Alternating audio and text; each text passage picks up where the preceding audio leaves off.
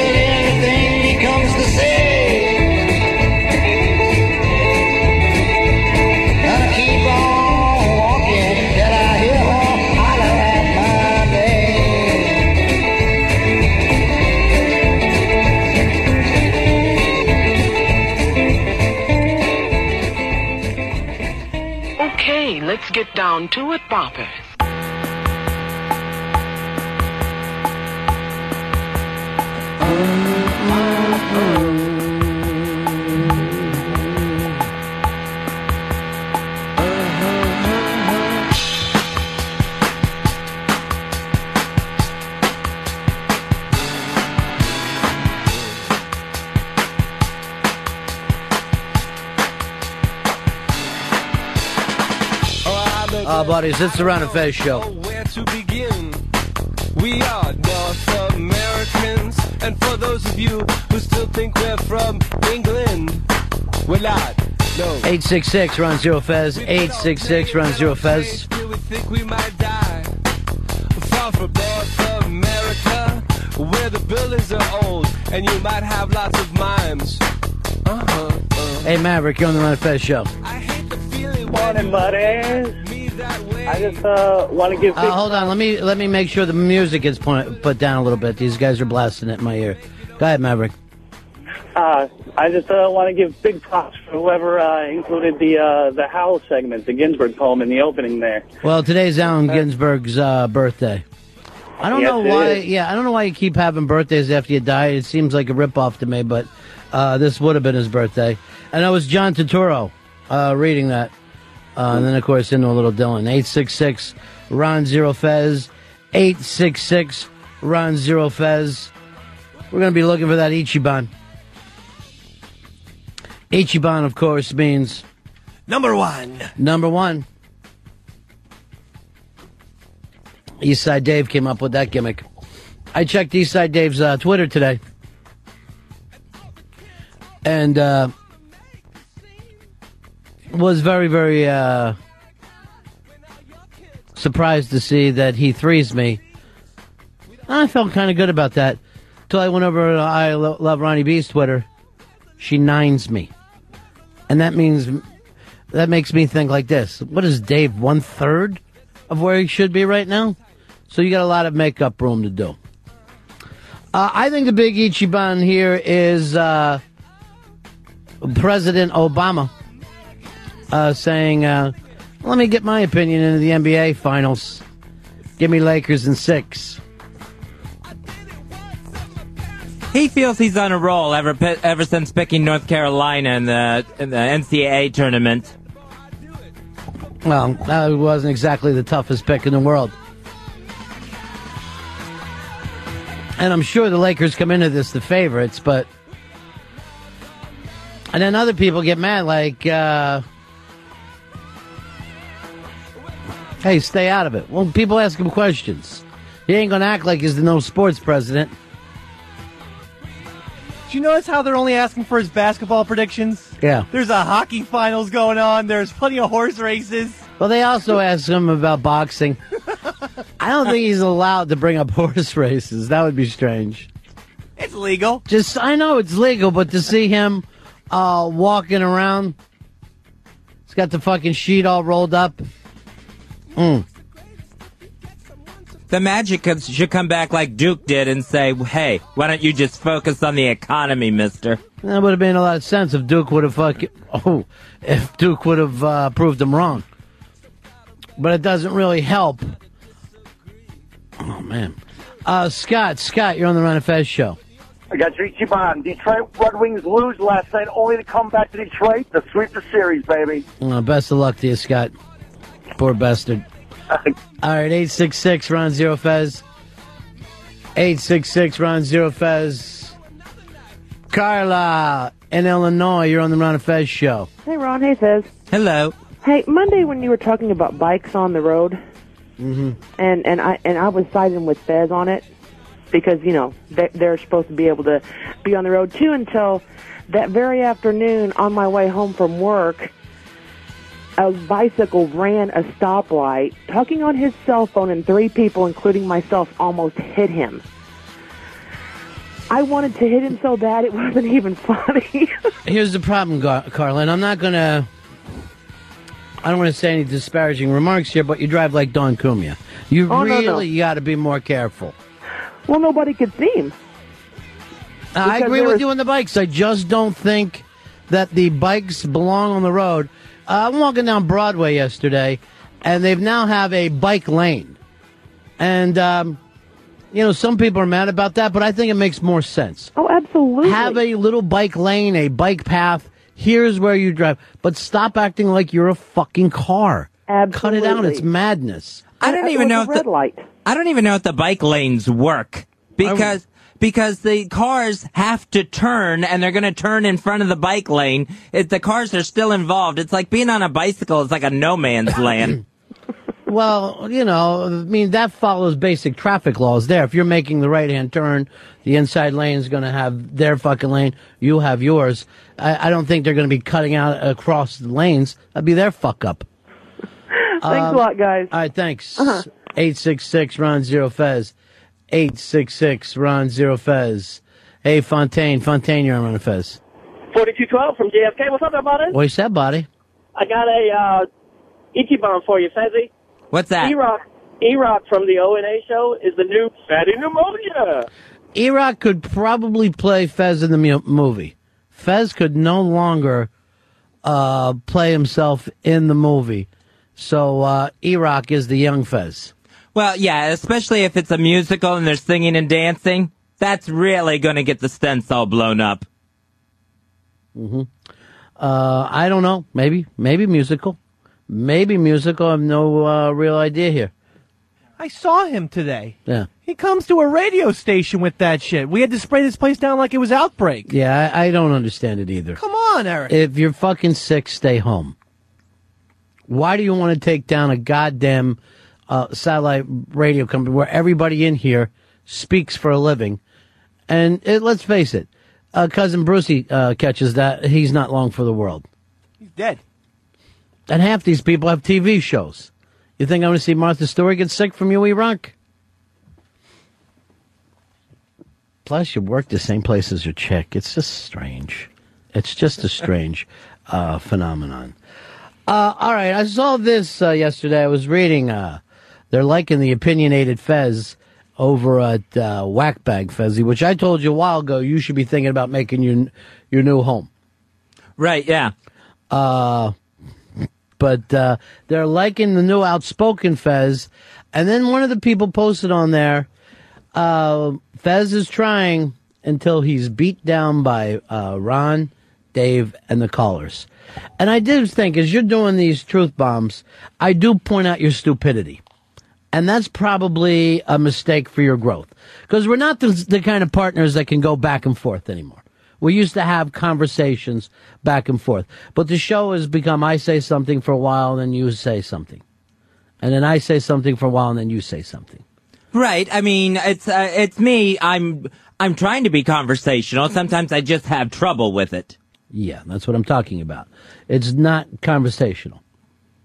So the problem is uh, with this new outspoken Fez, and you're these are your real opinions. You're not doing a character. No, you really do want to fucking. Um, this is the thing he came up with. Uh, he wants to uh, truck a deer from the East Coast out in the West uh, because he doesn't want anybody to shoot deer.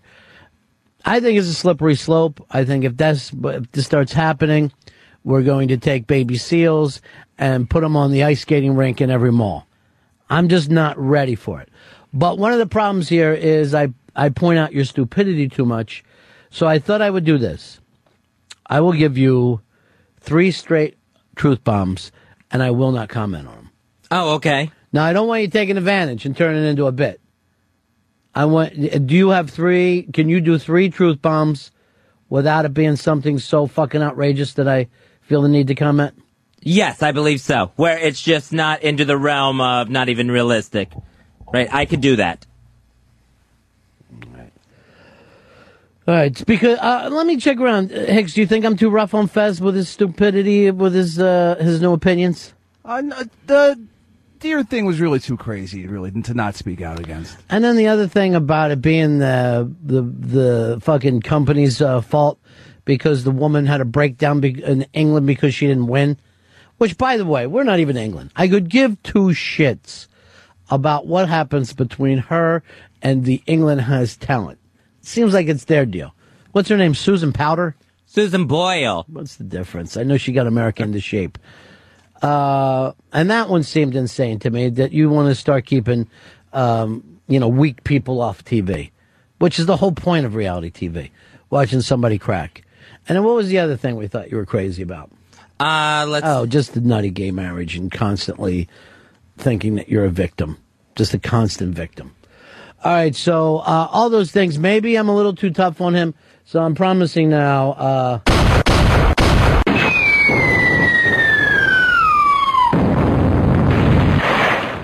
three pr- uh, truth bombs uh, do that I won't comment on.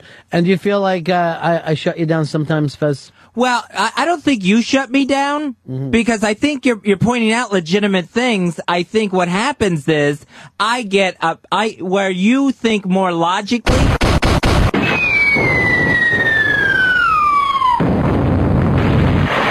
That's one. I no. You just gave your opinion. I'm not saying anything back. Oh no, I thought I I didn't think we started yet. Because I was going to say I speak more passionately and, and right off, you know. You had your chance, though. But do you think that's fair that you're down down to two? No, I don't think that's fair at all.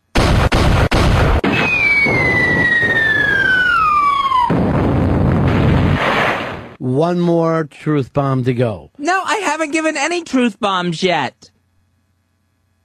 You don't think those first two were truth bombs? Well, they were truth bombs. They were what I was thinking.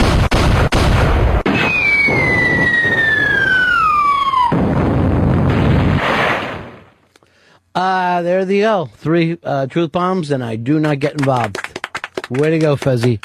You're getting stronger every day. Uh, Alan, you're on the Ron and Fez show.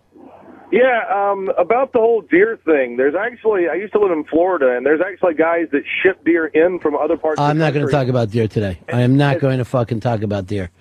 And we know there's some places that you know, some of these fucking clubs that they that they just bring animals in to shoot. I don't think anyone really considers that hunting. Darren, you're on the Ron and Fez show. Hey, Ron, how you doing, mate? Good. Good. Same problem I have with these uh, fucking women who drive along suburban streets and then they'll pull up like next to each other when they're going in the opposite direction and then just wind their window down and start yapping and will not get the fuck out of the way. Yeah, there you have it. People know each other. 866 Ron Zero Fez. 866 Ron Zero Fez. Hey, Jim. Jim, you're on the Ron Fez show. Hey, Ron, word to your mom. Fez is dropping truth bombs. See ya. Greg, you're on the Ron and Fez show. Yeah, hey Ronnie, I got to tell you, you know, I, I this whole victim thing with Fez, it, it it is getting a little old. You know, I mean, I turn the show on every day. I do like the show, but after a while, doesn't it just kind of wear on you? Uh, yeah, I'm down to my last nerve. 866 Ron Zero Fez.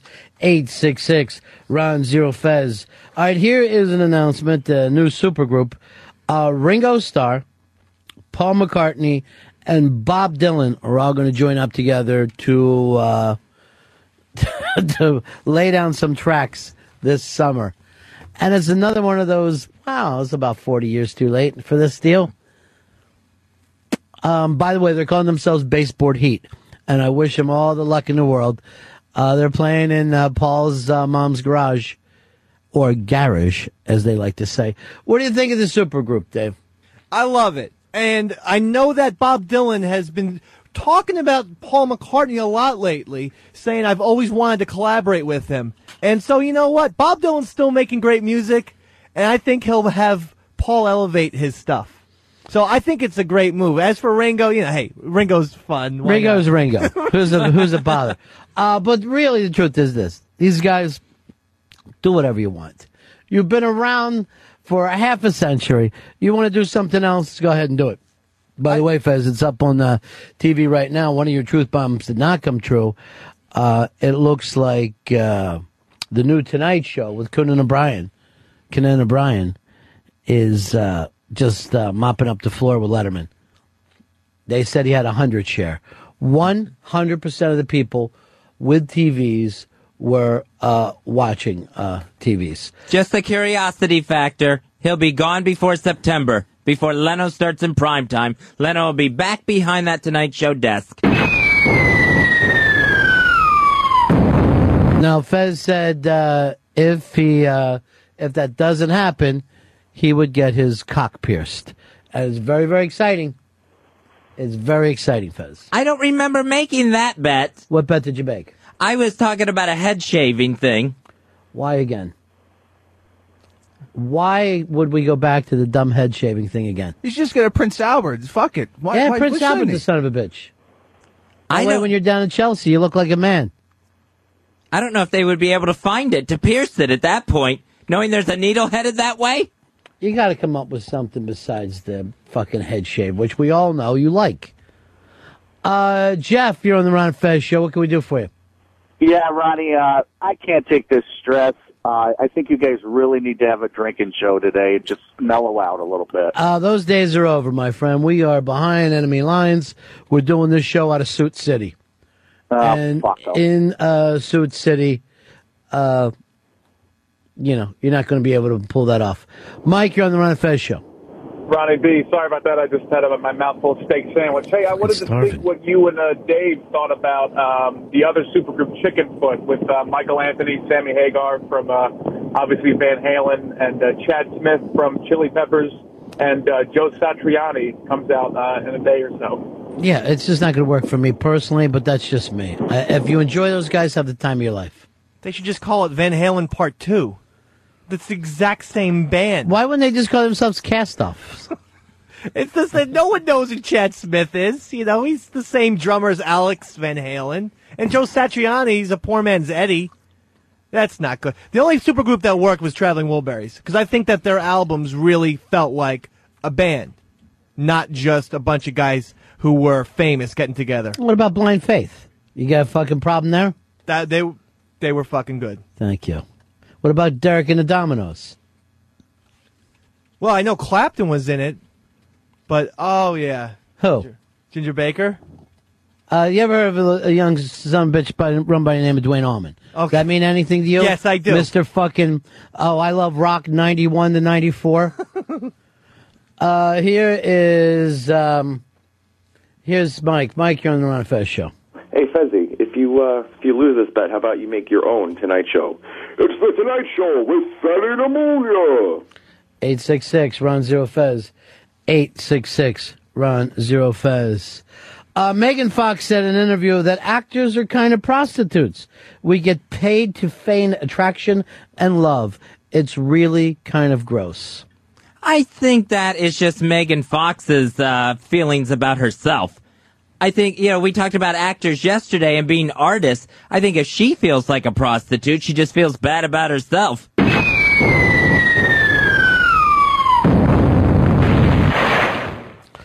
I think if she's a prostitute, she needs to be a better one because she's not believable at all as an actor.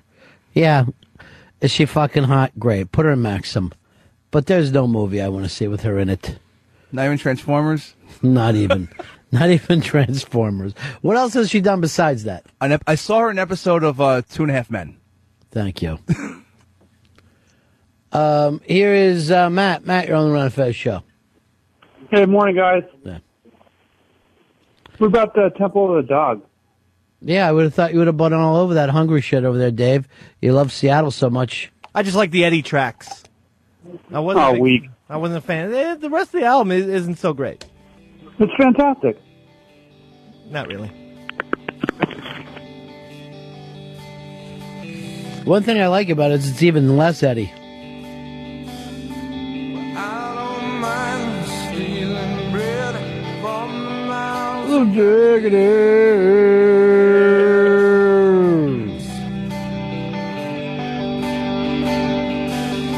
But I can't All this music makes me want to get a coffee. But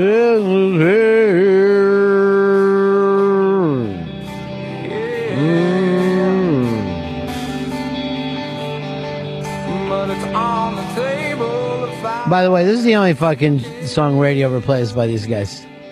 Uh, Bill, Bill, you're on the Ron of Fez show. Hey 29, 875, my buddy. Hey, buddy. Keep it down a little bit, dude. Uh, I- first of all, I saw Chicken Foot uh, Friday night at the TLA in Philadelphia, and they were phenomenal. Awesome show. Mhm. And uh, if Dave's such a music aficionado, why didn't he remember the uh, super band that his idol is in, Velvet Revolver? Where's your Velvet Revolver love, Dave? I'm pissed a little bit at them because of Scott Weiland. So I, I'm hoping that Slash can find a lead singer who's humble, you know, who's sober, who's. What about Sna- uh, Slash the Snake Pit? How come you never? that wasn't the best band. out How there. come you- How, how come you never give them a lot of love? Sounds like a comic book. Uh, Jason, Jason, you're on the Ron of Fez show. What's up, buddies? Yeah. Best supergroup, the Highwaymen. Wow. Willie hell- Nelson. Chris Waylon Jennings. Kristofferson, Waylon, and Johnny Cash. Yeah. Yes, sir. That was, uh, I don't know if I could ever even think of another country supergroup. I was a highwayman. Uh, here is, uh, here's Brian. Brian, you're on the Ron Fez show. Hey, afternoon, buddies. Uh, I think the best supergroup right now is uh, Oysterhead. It's Trey Anastasio from Phish, Les Claypool from Primus, and uh, Stewart Copeland from the Police. How come you know nothing about these guys, Dave? Two of your favorites. Who, Anastasio? Yeah, but you never you never have a day of your life you don't bring up Les Claypool's name. I do. Les Claypool's the best, but he he needs to find uh, a guy who is not so quirky. He needs like a straight man because Les Claypool's fucking bonkers. To partner up with Trey Anastasio is ridiculous. Too much of a circus. Uh, Danny, Danny, you're on the Ron and Fez show. What's up, boys? Yeah. If uh, Fezzi loses the bet, he should get uh, with the Conan uh, bit. He should uh, get a tattoo. I love Conan. Uh, I get a little tired of our bets. Look who it is. We're talking about supergroups. Who comes in his own supergroup? Mr. Hard Rock Johnny. Johnny, how are you, my Hello, friend? boys. Johnny. Johnny, how about those Giants? You think you're going to go away Giants? Could be this year. Could All be a right, good year Giants. the Giants. I like the Giants. I Really like the way my Yankees are looking right now, too. Yankees and Giants. I Really like the way they're playing. Yeah, last night was Knicks good. and Rangers and Giants. what can we do for you, Johnny? Well, I just first off, Dave, you know, Joe Satriani is one of the more prolific guitarists ever out there, and it's the first time he's ever been in a band. He's always been a solo guy, and and this band, you know, Chad Smith uh, again. is- Before, before we get into or anything, I'm just never going to forgive him for the somewhere over the rainbow gimmick. I can't fucking put up. I can't put up with somebody playing somewhere over the rainbow on a fucking guitar. He's really, really good, though. I mean, I, I guess you'd have to put them into the supergroup category, and and you know. I was just gonna, I was going to say the other guy stole my thunder with you know Velvet Revolver. I mean that's Dave's idols, and now you know I don't know if you've been following this, Dave, but Slash is is actually making an album right now, and he's got a guy that you danced with recently in the studio playing with him. Yeah, I know. He's he always plays with Duff. Well, they're no, no. Oh, you Steven. dance with Duff. I danced with Steven Adler. Yeah, I Yeah, know. I, they're I, I playing know. with Adler, and they have everybody but Axl. So they're going to be a super group that's like Guns N' Roses without Axl next. It sort of smacks though like when Sinatra did that duets album, you know, and he just got celebrities to do a track. It kind of felt a little novelty to me. I think that's what Slash is doing Why, now. why don't they call it Shuns and Poses?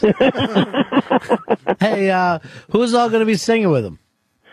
They don't know yet. What the fuck is Axl waiting for? All I- your that's what- you friends know, are that's- together. He holds a grudge. I don't understand how you can hold a grudge this long. It just makes absolutely no what did everybody do wrong? They he is 100% control and when he forced guys out of the band, he still feels like he should control them and they shouldn't talk smack about him. Naturally, guys get basically fired by Axl. They talk some shit and so Axl's like, "I'll never talk to them. I'll be in the same room again uh, for the rest of my life." I mean, and if if you could think about, and I asked this baby. question the other day, what, if there's one group that could reunite, would be the biggest band reuniting ever, I would have to say it would be Guns N' Roses. Could you think of anyone else out there right now? Well, right now they're still they're at that point where they can still their fans can still drive on their own. Whereas some of the other bands, it's like a little too far gone. Yeah. You know, so yeah, if they don't do it now, within the next couple of years, it'll be so anticlimactic that nobody will care. They have to. It's it's it's got to happen at some point. I mean, this this Axl's got to just kind of let go of it a little bit and just kind of say, you know, do what's right for the fans. I hate to say it, but he seems like he's a little bit retarded. He's not retarded. He's not retarded. He's just Axel. I think he may have drowned when he was a child. Yeah, he No, might have. You know what happens to He- people? Oh, And he sorry. wouldn't be able to sing on Britain's Got Talent. they they did this yeah the same exact thing uh, with the Britain Got Talent lady, uh, saying that she she had drowned and she was a retard too, like Dave. They said that, huh? yeah, And then she had a poor poor woman had a nervous breakdown. but you don't even hear that term anymore. It's such a 1950s thing to say. You're supposed to say she's suffering from exhaustion. no, the nervous breakdown she had because she's kind of old school. You know, she looks. Yeah, like she go. Yeah, she takes Yeah. it back. Yeah. She takes it back to where it started. She's old enough to have gotten the vapors. She had a conniption. She actually had a conniption. This poor woman. And now, Fezzy, after all your crying yesterday, Uh-huh. she says she's going to go on tour with them, and they're going to handle her career, and she's very excited. Uh, they need to stop her. They need to step in and stop her. All right, Johnny. All right, boys. Take care of yourself, See ya. Johnny. Giants. I like Giants, Yankees, Rangers, and Knicks, and the Giants. Uh, you might be. You know what? We might get to the point where the the world needs to take one year off of sport, just one year away from sports, so we stop talking about it all the time. Uh, Dwayne in Florida, you're on the Ron and Fez show. Yeah, boys. How can you guys forget about the damn Yankees? I'm trying to fucking forget about them, and I can't. I'm fucking busting my ass to forget about that mullet Ben. Uh, Donald in Texas. Hey, buddy, how you doing? Big time, long time. Hmm. Well, I talk about the uh, ultimate Tex-Mex supergroup, uh, the Texas Tornados, Doug Sahm from uh, uh, Sir Douglas Quintet, the late great Freddie Fender, and uh, Flaco Jimenez. All right, 866 Ron Zero Fez. 866 Ron Zero Fez. Bring him up a little bit.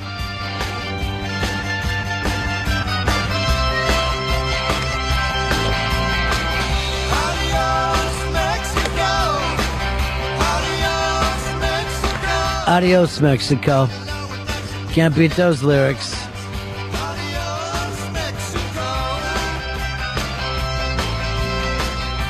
I think Kerry Von Erich was part of the Texas Tornados too. I was waiting for that joke. Came a lot later than I thought it was coming, but it was there. Uh, Trash Master, you're on Ron of Fez. Hey, what's up, boys? How about the Rat Pack? Um, I wouldn't consider that a super group because they were just guys that toured together. They were, the, to me, the original comedians of comedy.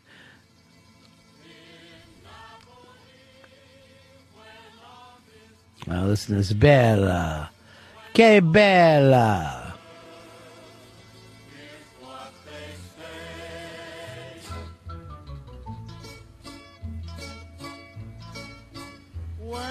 This sounds like what this was Johnny's school bus when he was coming back in Jersey. this fucking bus driver would be singing them. All the kids are going back and forth. And Johnny's in the back. E Giants.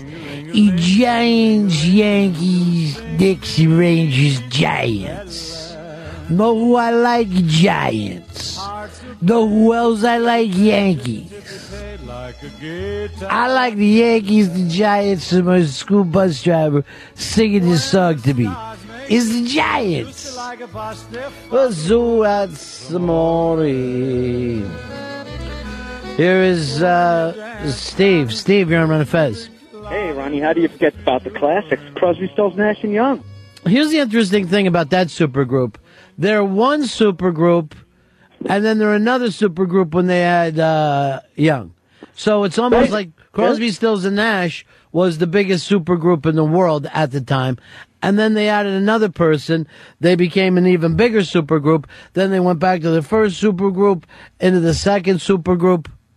That fucking Neil Young's got money to make everywhere he turns. He's like this. Well, I'm going to put this band down for a little while and go back to this band. Uh, here's uh, Doug. Doug, you're on Ron Fez. Hey, uh, anyone say Blind Faith? That was me, my friend. Oh. Try to learn a little bit. Ah, sorry. Steve Winwood, Eric Clapton. Can't yeah, beat him. Yeah, you're not going to have to sit around and explain that band to us. Mm, wasted and I can't find my way home. Giants. No, Johnny likes Giants. And Yankees. This might this might be the greatest white voice of all time.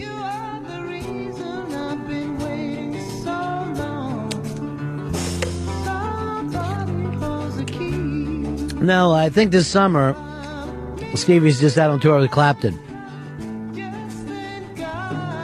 We gotta try to get Stevie Winwood in here. You know what I said to him? Hey Giants. You like the Giants?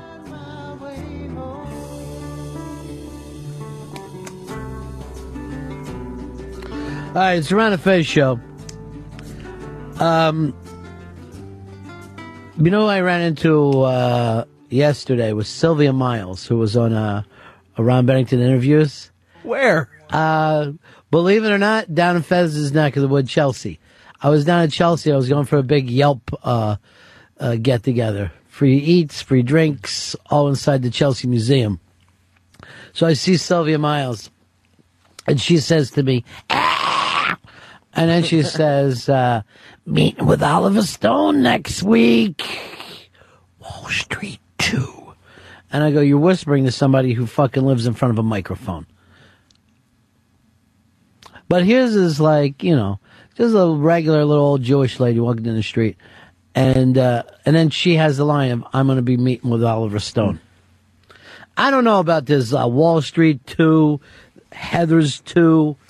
It seems like they're making these movies not because they have some kind of idea. It's like, hey, all of us have run out of options. They just don't have any fucking ideas anymore. It's like, hey, the '80s are kind of back. Let's yeah, the just- 80s are back. Let's do Pretty in Pink too. Breakfast Club too. Fuck it. Breakfast Club could work if they were all like all their kids were in detention at the same time. Now here's my idea for Breakfast Club too. All their kids are in, in detention, but like the tough guy has a nerd for a kid, the wacky girl has a prep for a kid, the sports guy still has a sports guy for a kid because he likes giants. But it is stupid. I uh, the, the world does not need a fucking Wall Street 2. The movie had a beginning, middle, and end.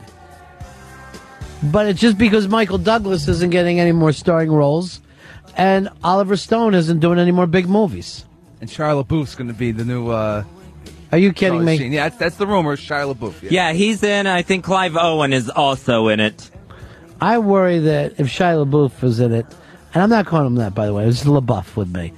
I'm worried they're going to put a giant transformer in it. Like every truck I'm going to be looking at to see if it doesn't transform into something. It would be weird watching a Thi- Shia LaBeouf movie without him being chased by something. Whether it's a giant robot or something, you know, with Indiana Jones. Commies. Something with Indiana Jones. Josh, you're on the Ron and Fez show. Hey, uh, thanks for taking the call. Uh, All right, that's super enough. for me. I- you haven't no, uh, dude, this, uh, dude, you said Village. enough. Anytime anyone says any of the AM radio stuff, I'm just going to fucking hang up. I can't stand that stuff. Thanks for taking my call. What else am I going to fucking do? It's a talk show and I give out numbers. Stop acting like you called Hannity. Start calling people great Americans. What does he say? You're a great American or you're a fine American? I think it's Great American. Wasn't that the old uh, radio company? Yeah. From the 80s? Yeah, I can't handle the AM type people. They drive me nuts. I'll tell you the real problem right now is these Mexicans coming over the border. I've never ran into a regular person who's had trouble with a Mexican. And I turn on their fucking radio, and you'd swear we were just overrun with Mexicans. They're like Nazis. Yeah. And then I talk to a, a regular person. You hate Mexicans? Nope. No problem at all with them. They deliver my food. Tiny little things.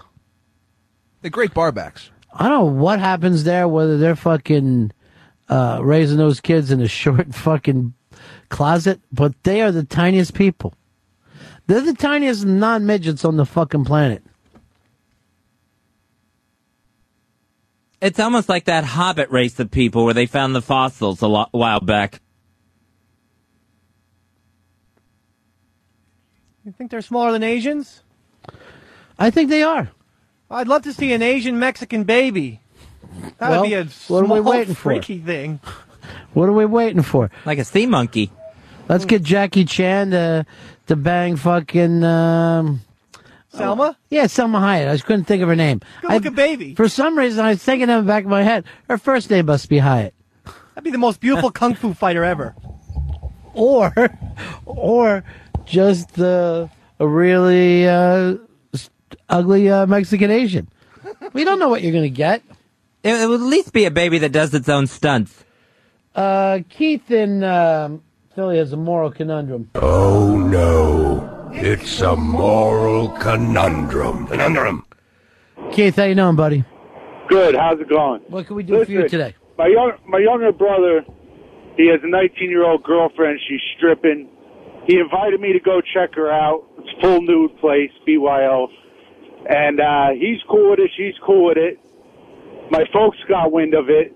Now I'm a grown man, but my mother thinks that I'm a sick bastard for you know take a part in this. I just wanted to see what your take was on this. Well, first of all, your mother knows that your brother fucking dates a stripper, right? Yeah, oh, yeah, no and, problem. And that's acceptable, right? Yeah, that's acceptable. All right, so we're saying that is a fair trade. That is an okay way to make a living. So, yeah. why would you have any problem going there? Oh, I don't have any problem. I'm trying to explain to her that she has this old school type of ethic, which, where she puts it as, well, what if uh, your father's brother, my uncle, when I was younger and I was stripping, came to see me, and she's trying to like you know compare it that way, and I'm like, well, that's a whole different time. She's almost sixty years old. Yeah, right. I mean, and she's doing crystal meth. So really, this wacky family of yours, you tell Ma Barker, look, times are changing. I want to go out and see my uh, little brother's cunny, and I'm gonna have to check it out. Uh, Hicks, would you go check out the girl stripping? Yeah, why not? Fuck it. Yeah. Yeah, Dave? sure. She's a hot little piece Dave's of not a ass. phone call. Oh, sure. okay. How about you, Fez Whatley? No, I would not go. No, I would think that this it's your Well, she don't have it. She don't have a dick, so I know Right. you won't go. What if it was her, you know, what if it was his sister's boyfriend and she was dancing at a place called Cock and Balls? Are you telling me you wouldn't swing by there and take a nice look? No, I would not go. I think uh, once the girlfriend comes into the family like that, it's almost it's very close to being a sister-in-law, and I think that you know you're look you're basically looking at a sister. A sister-in-law is not a sister. No, I understand that, but it's still part of the family, and I th- and I think you know But that she, well, look, here's the deal. You haven't fucking bounced into the fucking bathroom after her. You went to visit her at her place of work.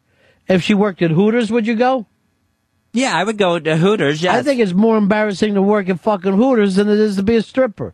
I think at least with a stripper, you keep some amount of dignity, and you get rid of those little dumb nineteen fucking eighties roller shorts and uh, bad nylons. I think it would be too uncomfortable watching her give other guys lap dances, knowing that you you just seeing her naked. I think it's it would be too uncomfortable. I wouldn't you're, do it. You're already in a family that's very big into crystal meth and stripping. Why would you have a fucking problem? This is already their thing. Uh, well, I didn't know they were into the crystal and, meth. And here's the deal. He was invited by her and his brother. So now what do you say? No, what you do is disgusting. I don't want to go over there and see your bear cunny flapping around. What you do is uh, filth. You've got to accept that uh, invitation, Oh, I don't think so. or Just- else you make them look like they're whores. No, I think that you just you you politely decline. Say no, I don't. You know, I got plans this weekend. You don't have to say what you're thinking about it if if that's what you are thinking. But, But, it doesn't matter this weekend. She's dancing seven nights a week. She like, uh, you know what I would do? I'd stop and make sure I had plenty of ones because I ain't throwing her any fucking fives. Uh, either that, I'd say, well, you know what? I can't make it all the way down there. Why don't you just dance for me here in the living room? Why don't you fucking take your clothes off and fucking stand over me here on the fucking couch? That's what a gentleman does. And then, uh, and it's probably not going to help things that he's ogling. You know, what could be his uh you know brother's girlfriend. Coming up, Fezzy, uh, we'll be talking to the guys uh, who put together Woodstock. Uh, that's Michael Lang and Joe uh, Rosenman, and uh, and of course some of the guys that directed and produced uh, Woodstock, um, Michael Wadleigh and Dale Bell. Uh, back in just a couple moments, talking Woodstock. It's the Ron and Fez show. Okay, fine. Um, I am not your assistant anymore. I will just be your friend. I wish it was that easy. If we were to hang out again, I would just constantly be tempted to get you to do shit for me and have to fight that real hard. I hope we get in a car wreck right now. I do. I hope we get in a fucking car wreck. a motherfucking car wreck and we both die, and then we can live in heaven. Arrest this man. It's the Ron and Fez show. Coming up, uh, we'll be talking uh, to the guys who uh, put together the Woodstock Festival and uh, the movie Woodstock. Uh, there's a re-release of the DVD, Fez. It's Woodstock, three days of peace and music, the director's cut. That's the 40th anniversary Ultimate Collector's Edition, and that's going to be out uh, Tuesday, June 9th on DVD and Blu-ray, and that comes from Warner Home Video. Tuesday, uh, it comes out. If you go back, it's 40 years this summer.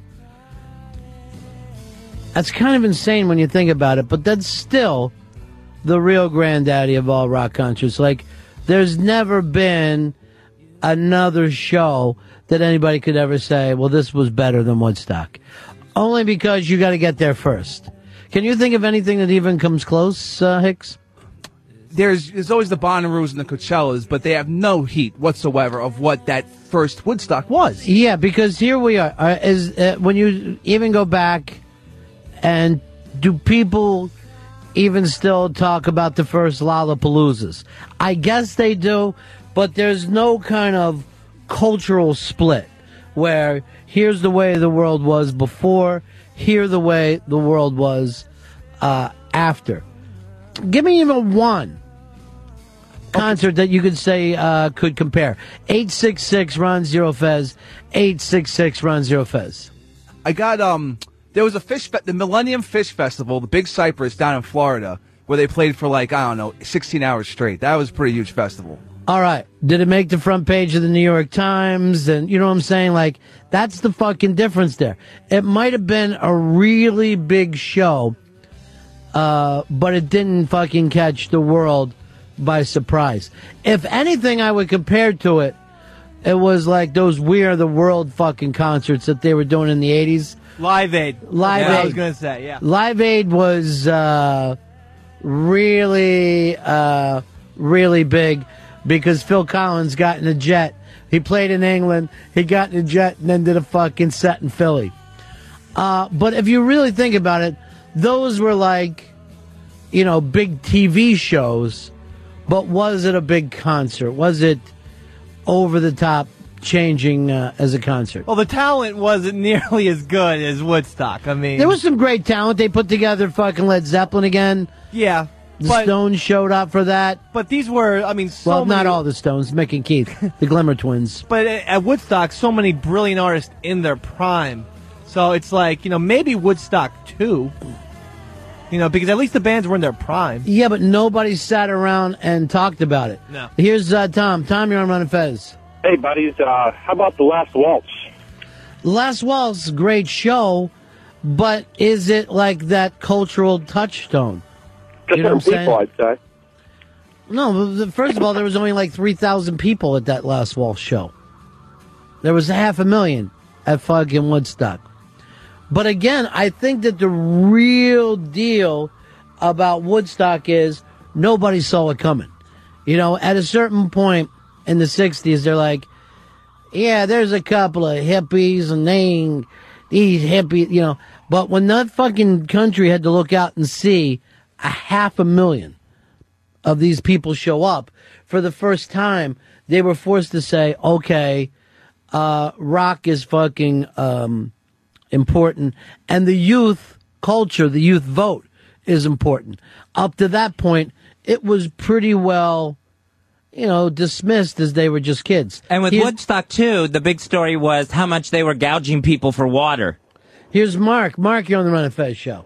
Lollapalooza started a whole revolution of alternative emo bands today, and it's still around. You know, Yeah, I, I'm gonna. I would put Lollapalooza up there. Believe it or not, uh, particularly the first two. That first, the, the Stuff first two. as well. Uh, but nobody was overly shocked by that. You know what I mean? If anything, people would just say, "Wow, the music was better than it was uh, a couple of years ago." But I really don't know that if, as a uh, a show, you could compare it. And I cannot imagine people are going to be really talking about the 40th fucking. Look, let's face it. You go up there now. There's a museum in Bethel, a fucking museum that you pay to go into. And it was, uh, I just don't think there's another concert that you can compare that to. I don't think people are going to want to go back and say, wait a minute, where exactly was the stage for Lollapalooza? Let's try to put this whole thing together. Uh, here's uh, Todd. Todd, you're on the Ron and Fez show. How you doing, boys? Yeah. Uh, California Jam back in the uh, 80s, or it was the late 70s, early 80s. Yeah, gigantic shows. Yeah, And then three days. Yeah. And then also remember in California, they had the US Festival that Steve Wozniak put the Yeah, money exactly. Yeah, they tried to repeat California Jam doing that. Yeah. Uh, gigantic shows, but no real uh, cultural significance to that. Here's uh, Chris. Chris, you're on the Ron and Fez show. Yeah. Hey, uh, I don't really say count Lollapalooza. It's more of a traveling festival whereas like Bonnaroo, you know, it's like a central location every year, same town. Everybody takes the town over. Same thing as was with Woodstock, you know. Yeah, Bonnaroo is definitely pretty interesting when it comes to the.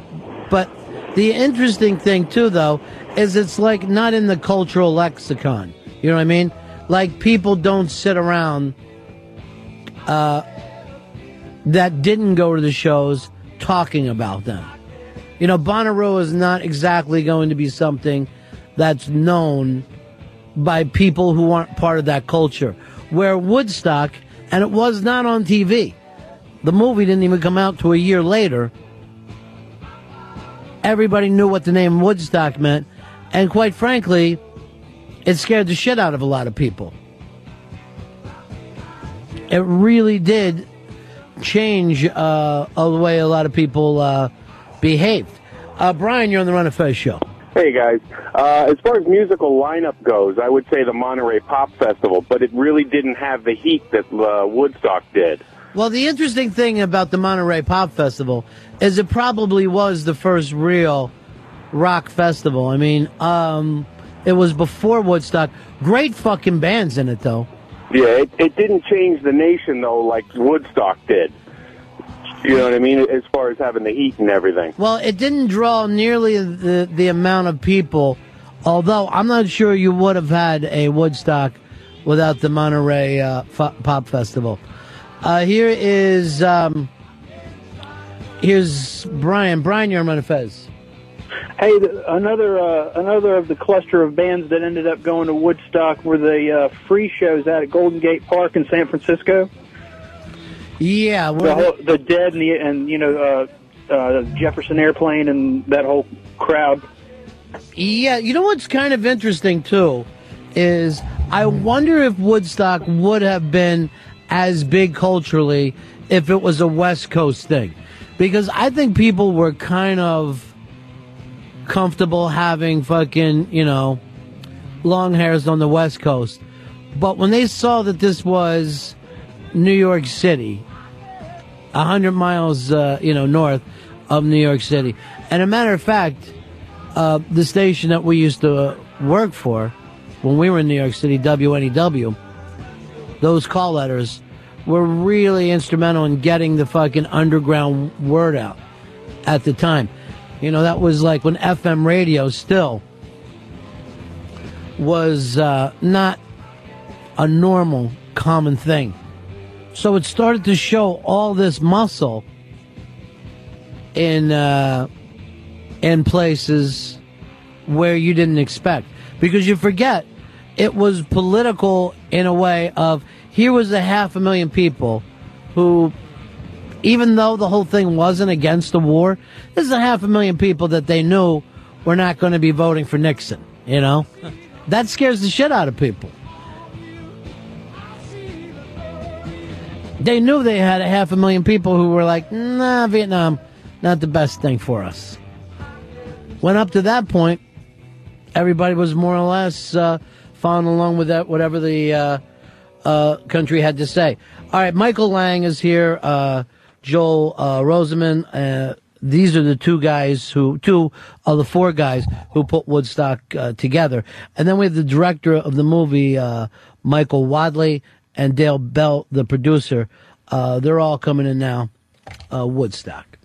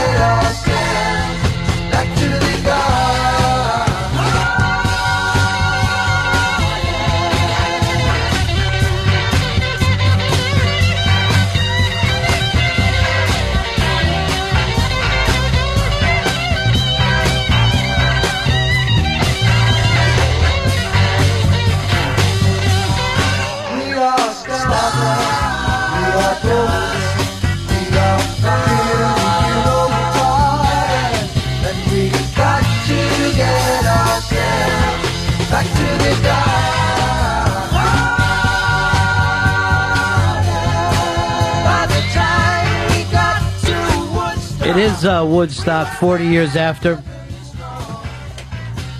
Michael Lang is in the studio with us, Joe Rosenman, and of course the director of Woodstock, the movie, uh, Michael Wadleigh. Nice to see you guys. Nice to be here. 40, uh, by the way, a little tired of that song after all these years? Like I again? get- I never get tired of it. again with the Woodstock song.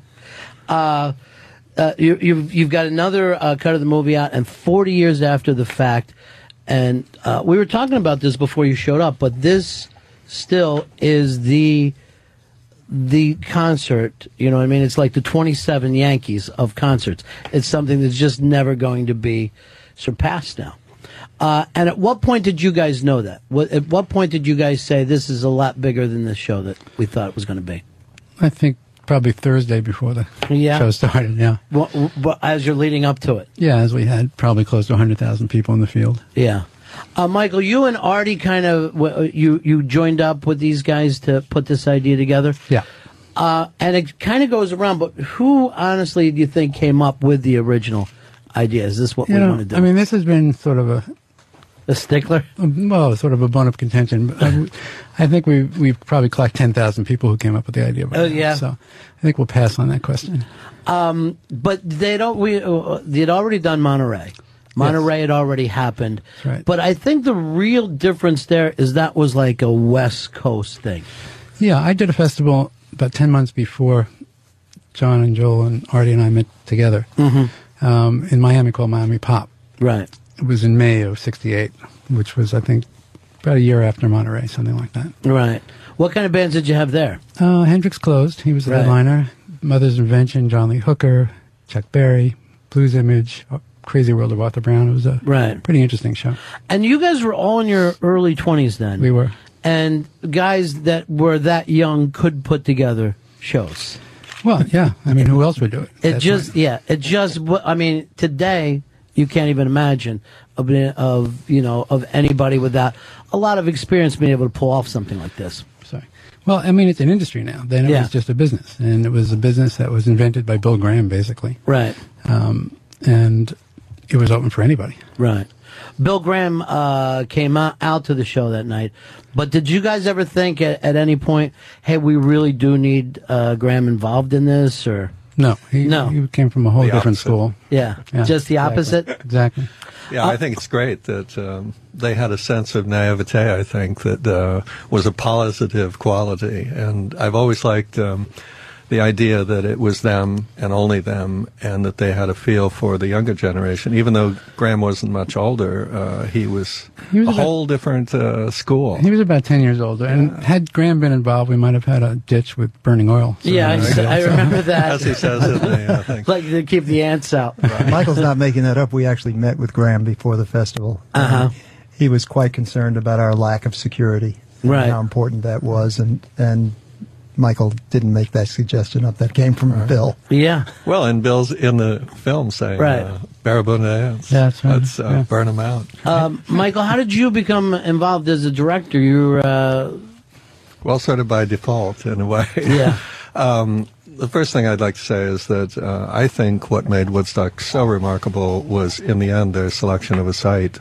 Uh, to have a festival on a farm like that gives such an ambience that you see in the movie Mhm. that uh, you don't see festivals like that often. You see them on motor speedways and in enclosures and so on. And uh, I think that went a long way towards setting up the atmosphere and the vibe, so to speak, that permeated the festival and then the movie and made it uh, world famous and lasting and so on. Yeah, I think that's really true. You know, I'd spent, I was living in Woodstock at the time, and, and the summer before Woodstock, um, there were outdoor concerts called Soundouts, and they were on a farm out in sort of nature, and people would come and camp, and it would be a very sort of low key, relaxed atmosphere, and it just seemed to me that was the perfect way to listen to music.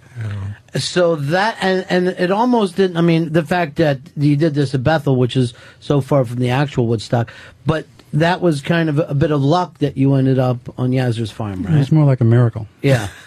we had a site before that, and we, in fact, built Woodstock twice. The first site we had was uh, in Wallkill, New York, Mhm. and we took a long time and a great deal of care to build Woodstock there before we got evicted. Mhm. About a month before the actual Woodstock took place, we had to rebuild Woodstock, triple overtime. Right. And for you guys, this must have felt like a nightmare. It must have felt like uh, we might not be able to pull this off, or You know, had we had longer to live that nightmare, that probably would be true. But when we lost the site, we kind of knew it was coming. Mhm. It was like the other shoe falling, um, and we had people out looking. Right. And the miracle was that a day later we found Max and, and Bethel. And you know the interesting thing is like you didn't have uh, Ticketron for people to get tickets. You didn't have a massive thing. This was all pretty much under the radar, right? I mean, uh, yeah, I mean, we had Joel and John and Yeah.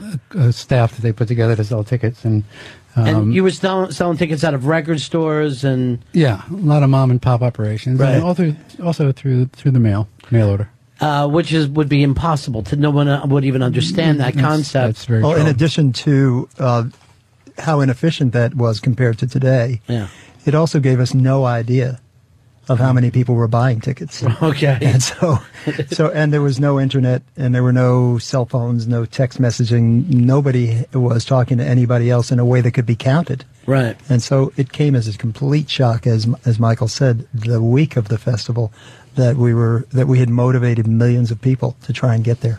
Yeah, I think that's one of the things that young people today couldn't understand is the thought of being out of touch. You guys running the show didn't exactly have cell phones, and here's half a million kids whose parents couldn't reach them for three or four days. Yeah. They, they, they would have brought the army in today. There had been so many complaints from from uh, from parents. Well, by the way, you know, radio, I think you guys would agree, played a very important part. Yes. With Wolfman Jack and Mhm. other jocks who picked up on the vibe and really did a great job Yeah, I was bringing, at like- creating the mythology Yeah, ahead Du- of time. Like even that there was something WNEW gonna was very young then, I guess, and really, really underground.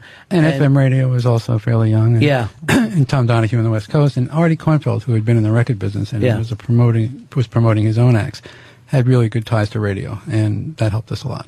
Uh, and Artie and you were the ones that uh, hooked up together. Yeah, we hooked Uh, up together first, and then we met John and Joel. And that was kind of uh, like a four way odd couple, where John and Joel were coming from like almost a different class system than you guys. You guys were more hippies, and these guys were. I think Artie was somewhere in the middle. Yeah. he had a, he had a leg in both, and and uh, but it, you know it turned out to be the right combination. Yeah. Well, uh, Artie was definitely um, had like a street smart thing. I think that you had to have in the record company because people forget that was a pretty rough business. Was in those days uh, to be able to you know to push a record to collect the money for the record.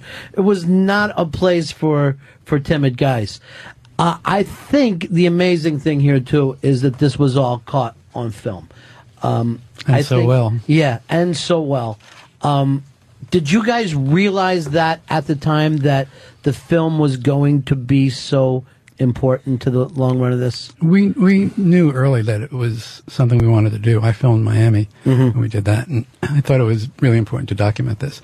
We of course had no idea it would turn into what it did, and thankfully we had Michael and his team there to cover it, and, and it was a massive job. And it was just insane the the amount of, of film and cameras and people they had to marshal Right. at the last minute. And Michael, you uh, this is the same way we brought out of this that you're not constantly in connection with each other, the, the promoters. The same had to be with you and all the cameramen that everybody was out over this massive site trying to all shoot this at the same time. It had to be, just felt like you were running an army out there. Well, I've been working in Darfur recently. And, Mhm. it's a different kind of a war zone, but it was really a war zone uh, when the big storm came that you see in the film. Why I, I know with Mike and with my crew, Jesus, uh, electricity was everywhere. Power voltages were zapping and killing uh, electronic equipment, and our cameras, our motors were frying. Uh, you really felt that this was an assault that was hitting you. And then, of course, if those uh, super troopers had fallen on the audience, we would have had deaths. But uh, God was with us, whoever Yeah. she was and whatever she was doing. Um, I, I'd like to thank these guys for ultimately selecting us uh, to do the film uh, because we were, at the time, I was a political filmmaker and had uh, created these multiple image experiments with uh, Aretha Franklin and other black artists uh, using split screens and so on. And what I wanted to do was to make the great film about uh, black political movement and black music in America. I had filmed Martin Luther King and Rap Brown and other people. And then these guys, I heard about uh, this Woodstock Festival. I had one connection with Woodstock then. Uh, virtually the first film that I made after leaving Columbia Medical School was on the American Communist Party. Gus Hall, who used to run for office every year. Uh, and I found out at that time, long before you guys walked into our office, that the American Communist Party had been founded in Woodstock, New York. and that in the early part of the century, 1900s, you know, this was uh, a place where European radicals, some of whom were wanted for murder, you know, hid out and plotted strategies uh, for the overthrow of uh, democracy as we know it. And then along came Woody Guthrie and uh, Mike Lang and Joel Rosenman and so on, and uh, said, "Wow, let's have this uh, dove sitting on this guitar, and uh, we're going to do." Three days of peace and music, and Well, it was kind of an interesting thing because it wasn't a political event, but just by the fact that this happened, it became somewhat of it was a, political it event. was a bigger political statement than we could have made had we tried. Right. Yeah, that's right. Uh, because you would have had to looked out and seen a half a million kids that were more or less anti-war and more or less, uh, you know, pro bringing back the marijuana laws without even saying it. It had to freak a lot of people out. There was a similar point to the the one earlier, uh, the surprise Mm-hmm. of that number of people with similar sensibilities about the war and about about uh, equal rights and so forth. Right. Uh, people knew that they felt that way themselves individually, but in those days it wasn't really easy to find out that there were large numbers of people who felt the way you did. Sure. And then all of a sudden, in one instant, you could look and see practically the whole world. It seemed feeling the way you felt. Well, you know, the interesting thing too on the equal rights and you know uh, blacks and whites together is, and again, it's not a political moment, but when you see Sly Stone on stage there, and here's a half a mi- million, you know, mainly white kids And probably losing. one of the first integrated bands that ever really made it. Yeah.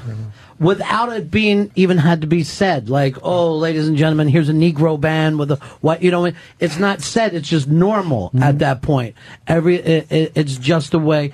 And at that point, it seems like the people had to look up who weren't, who weren't ready for that kind of change and said the debate is over. The change has already taken place. Well, I think now, uh, 40 years later, circling back to the farm, we're in deep ecological crisis. And I think somehow intuitively, you guys knew, well, the farm is the right place to head toward. You know, that nature has a, a purity and an innocence and something that should be preserved.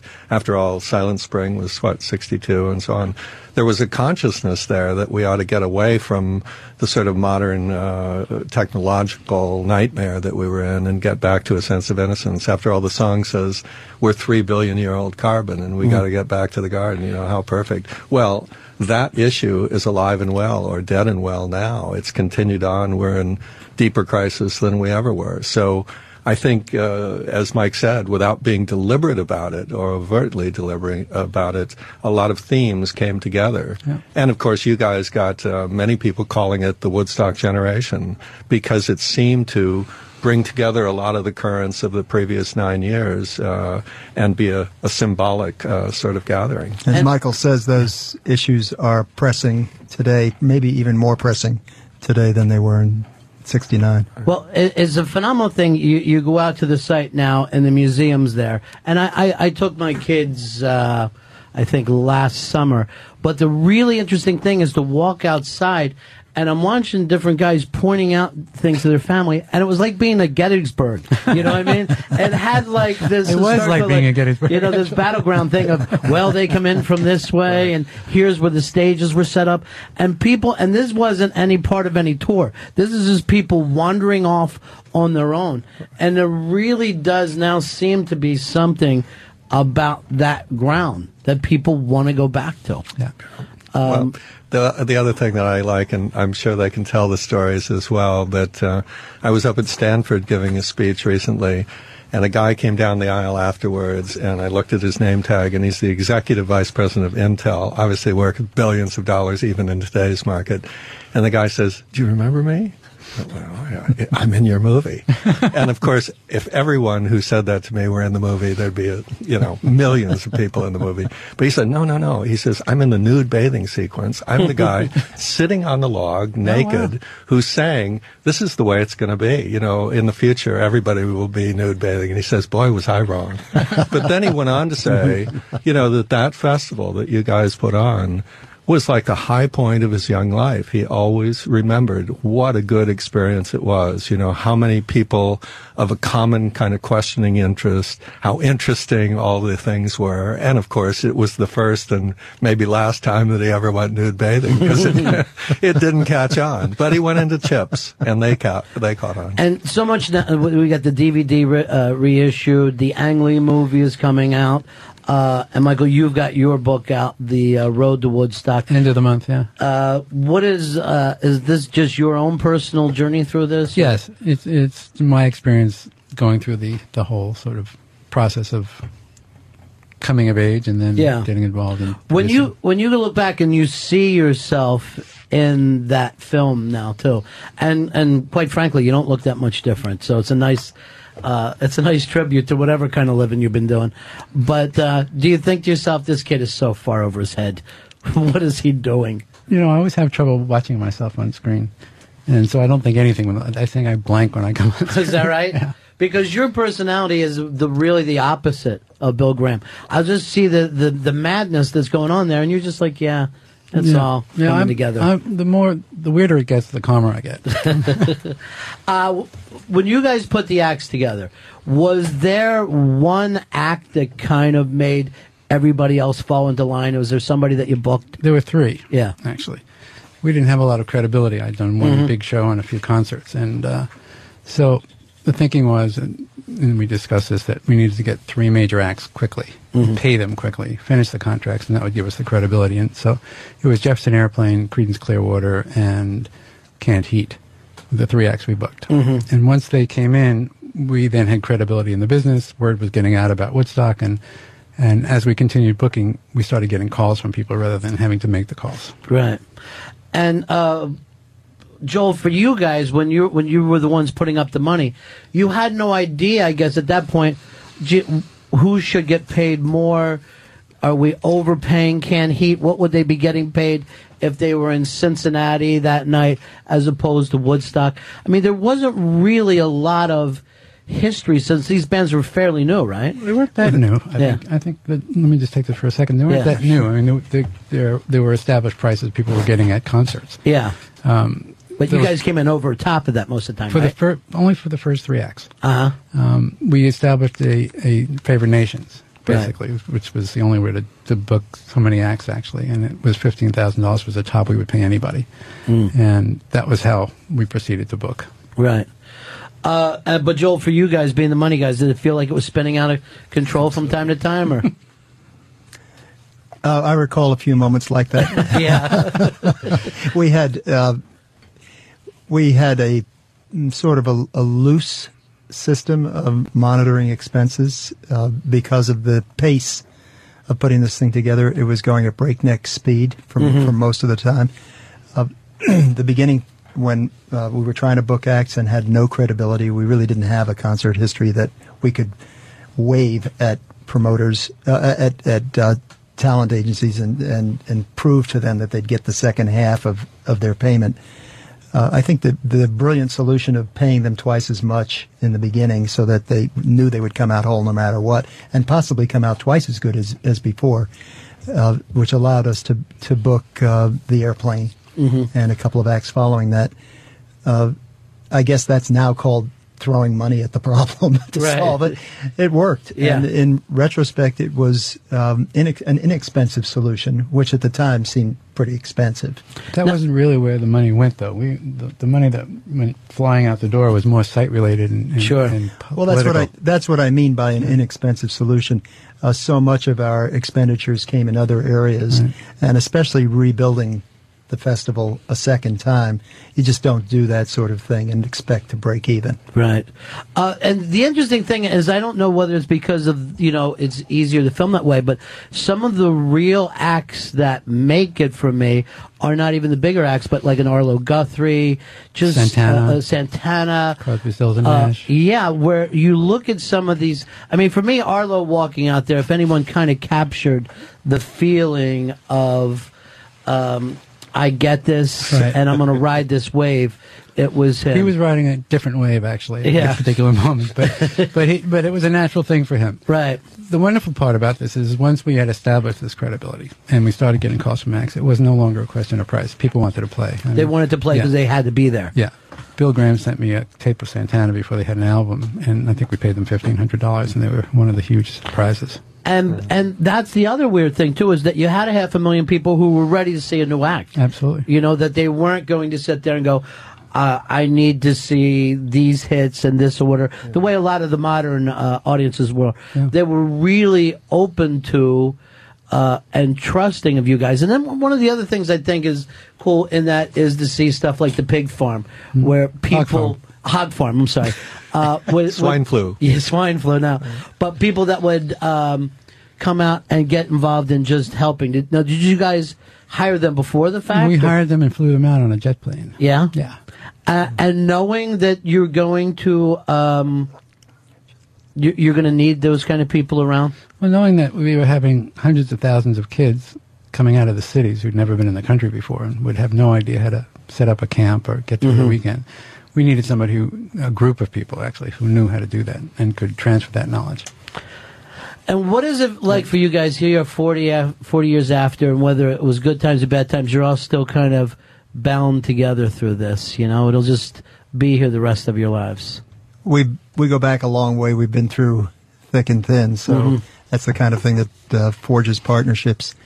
Uh, lots of times it feels like uh, a good marriage. Sometimes it feels like uh, the two guys that escaped from jail and are shackled together at the ankle. But Whether you want to be or not, huh? but right, but um, it's it's it's a good working relationship, and of course we have we have a common view of what happened and what the potential is for Woodstock. It's got a it's got a lot of uh, possibilities, and a lot of them mean we think a lot of good things for the planet. So uh, we're so, we're definitely united in that. Everybody's still a believer.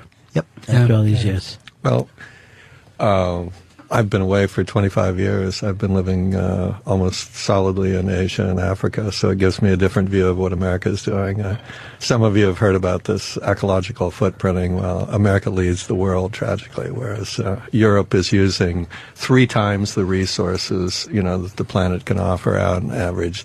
America is using a whopping seven times. So when I come back here, I think uh, these guys are more needed than ever, especially right here in the good old U.S. of A. I want to say something else, by the way, that, to their credit, because I never see these guys. So, uh, one of the other things I think that's so fortunate is no corporate logos. You know, when you look at that movie, I got to tell you, the kids today just, they say, wow, what's missing here? What's missing? Well, you don't even have a backdrop. You know, all you have is a wooden stage and there are no logos, uh, except, of course, the dove and the guitar. I think that kind of sense of innocence and integrity and uh, atmosphere is just vanished from the rock and roll scene. I mean, you, you, you just can't shoot a musician anymore. Or I'm looking at TV, you know, logos are everywhere. And I think, uh, that kind of an age and that kind of a feeling really reaches people of the modern generations, younger generations. And to me, I can't see any reason why Woodstock won't be a legend and the film won't be showing and the music playing a thousand years from now. I, I really mean it. I think it has, uh, people, reviewers. Uh, I was just with Roger Ebert, who repeated what he wrote uh, 40 years ago, and that is that Woodstock may be the greatest documentary ever made. And what he meant is that it's it's so complete in the sense of the music. All the lyrics from Speak Out, Speak Out Against the Madness, and so on, the way I had the luxury of being able to choose from the music and make it into a kind of cohesiveness, you know, about the generation, which which I thought uh, they would like, and they told me they did, um, and make a kind of movie that really looks at a very interesting time where, as we just said, a lot of issues have been brought up that are continuing to be important today, and I think a thousand years from now they will be. Roger and I were talking about this. He was typing because he can no longer speak, and he says, you know, remember how we used to talk about Woodstock as the Canterbury Tales, that you had the toilet cleaner's tale and the police chief's tale and Joan Baez's tale, you know, and whatever, that it has a kind of classic feel to it that these guys set up. I think, Yeah. again, the vibe was, as the kid says who sits by the road in one of the great interviews, the beautiful looking sort of D'Artagnan guy, he says, well, my dad came to America on, you know, the commercial trip, you know, that he wanted materialistic success. He says, now, you know, I want to look and find out who I am, as Joni Mitchell said. Mm. And he says also, he says, I don't think the music is really important. He says, I don't think that's why people came there. And I think that's really true. I think you guys set up this kind of mystique about what was going to happen, and music was part of it. But it was like uh, transporter juice, you know. Yeah, if you if you go back and look at the film, the real stars of the film are the people who showed up. You know, it's funny. I was and just, Wavy Gravy. I mean, Yeah. uh, Hugh Romney is one of the great characters of all time. I mean, Ken Kesey often said that guy.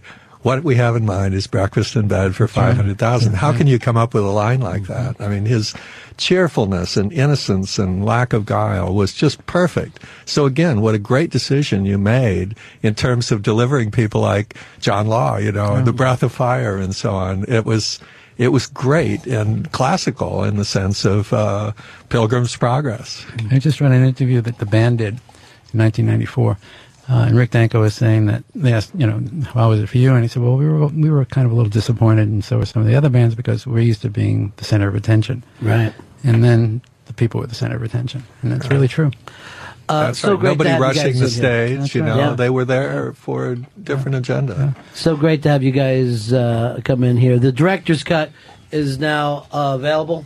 War, uh, Woodstock, three days of peace and music. That is the director's cut. 40, 40th anniversary Ultimate Collector's Edition. That's coming out Tuesday, June 9th, next week on DVD and Blu-ray, Blu- Blu-ray from Warner Home Video. And The Road to Woodstock, Michael Lang's uh, book, is coming out next month? June 29th. June 29th. Great, so great to meet all you guys. Pleasure. Thank you. Thanks so much. Thank you. Tell me, Curly, how do you know Miss Cross? We went to Harvard together. That's great. I wrote a hit play and directed it. so I'm not sweating it either. Can we get a check then?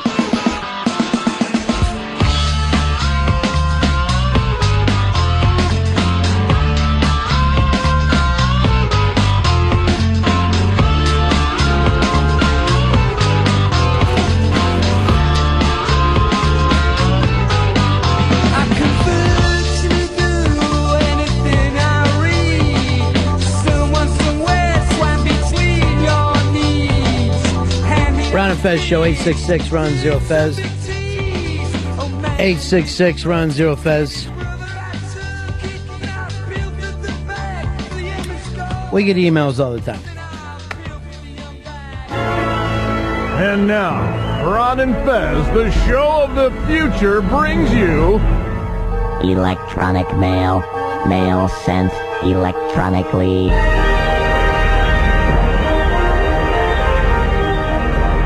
Says, hi, Ron. You guys were talking about finding a movie for the movie club. Why not just find something that's both on cable and Netflix online? This way, everybody who has Netflix can watch it on their PC, Xbox. Just an idea. Yeah, I don't think uh, we can pull off movie club. We don't know what we're doing. Um, here's one that I do like Chris Stanley's catchphrase. Yeah, yeah, yeah, yeah, yeah. What? Just say yes. We need a, a song of just all his yes. You do a lot of yeah, yeah, yeah, yeah, yes. Do I really? I've never noticed that. I don't say yes or yup. If we had another uh, producer, he would go back and grab all the times that I ask you something, and you're like, yeah, yeah, yeah, yeah, yeah. Kind of slurring, I guess. Uh, dear Ron and Fez, I have Sorokani. What do you suggest? I say get right back on there. Get climb right back on the horse. Maybe stay off of it for a few days, though. I don't like the idea of that. No? That sounds fabulous. Uh, dear Ron Fez, the laws for, for skateboarders and bicycles on the roads. They can't use the sidewalk. No, they shouldn't be on the sidewalk or the road. You should be in a little bike park riding around like a bicycle boy. No, I brought this up today. You should be fucking riding on some kind of bike path or a bike lane. You're gonna get fucking killed out there. Uh, dear Ron and Fez, love the show. When I heard Friday's talk about Fez's house being stuffed with toys and action figures, um, I remember times in the past hearing about his Buccaneer bathroom. I think it's time uh, uh, XM camera crew visited and documented a tour of his home, Fez Cribs. Let's take a peek at where he spends 94% of his time. Oh, I would have a camera crew through. Just let me know what day so I know when to change that litter box. It says, uh, Hi, Ron. I was wondering if there's any company or corporation that you feel like you have a really good relationship with. It seems like companies are doing nothing to build consumer loyalty these days, and it really is a shame. Davey Mack, any company that you feel loyal to? AOL. I'm a huge Still? AOL. Yeah, still. I still think it's the simplest. I still think it's the best. And uh, as long as there's AOL, there's Davy Mack as a customer.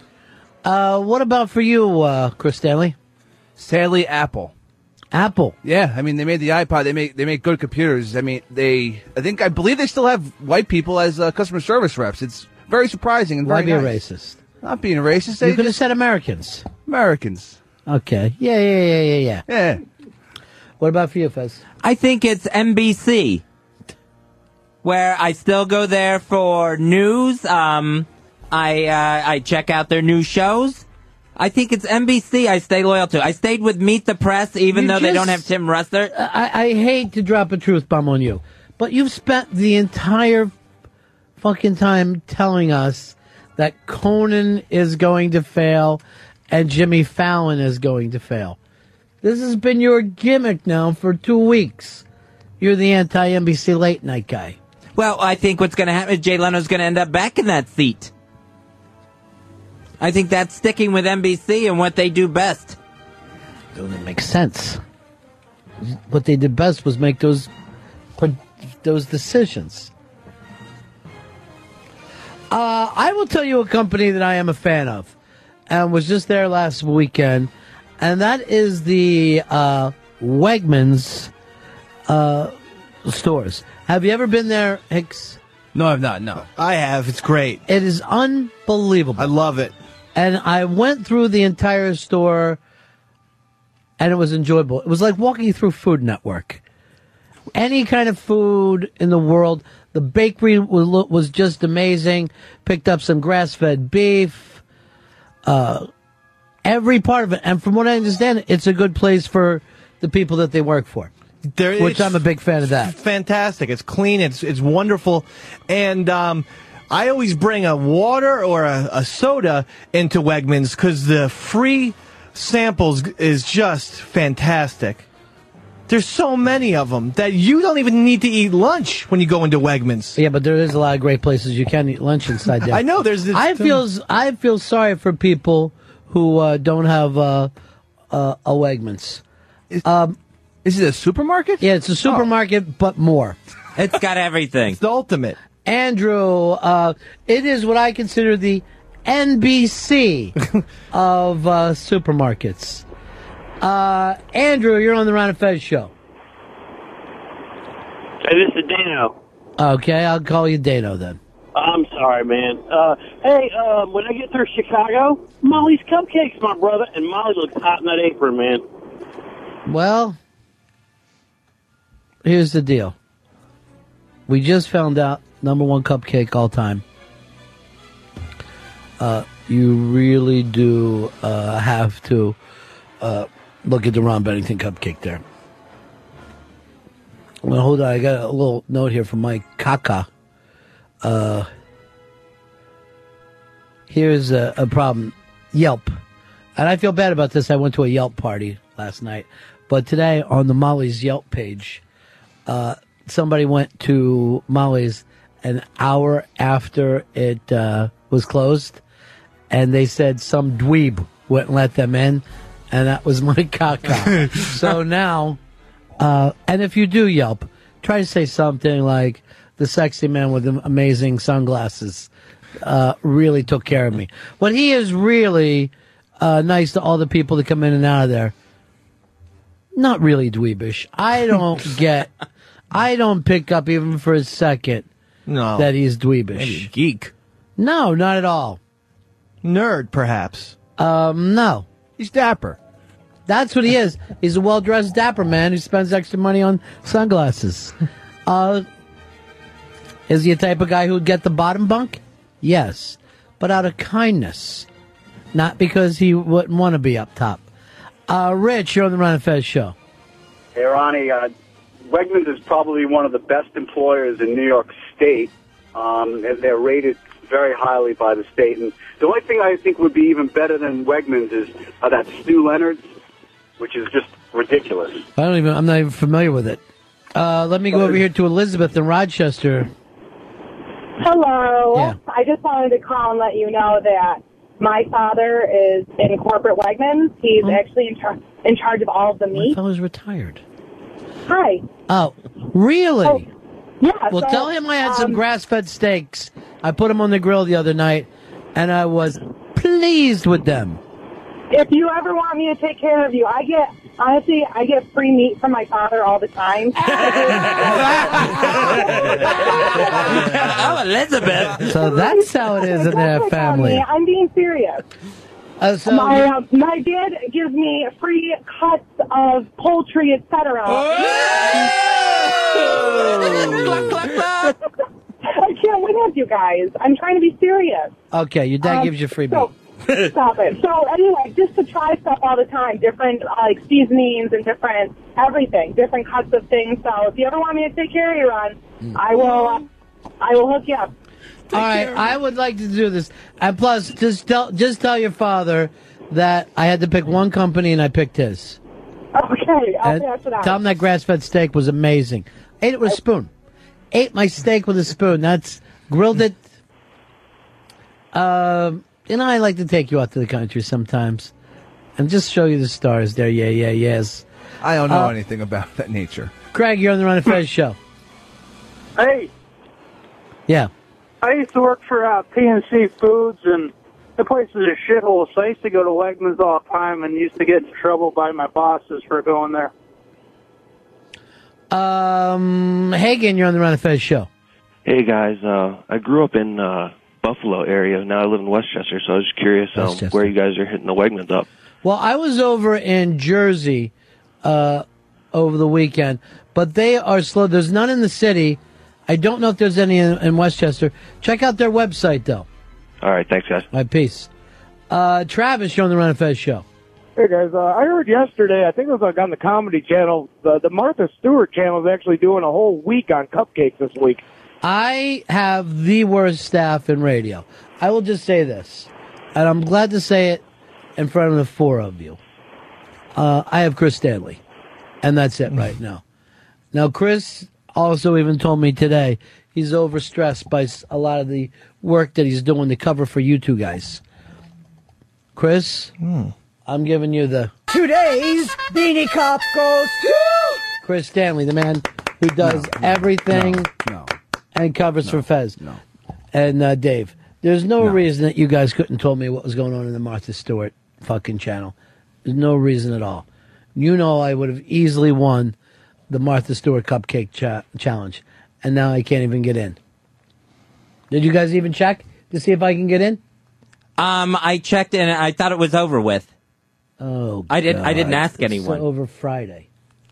It's over Friday. Oh God. Don't care. They just don't care.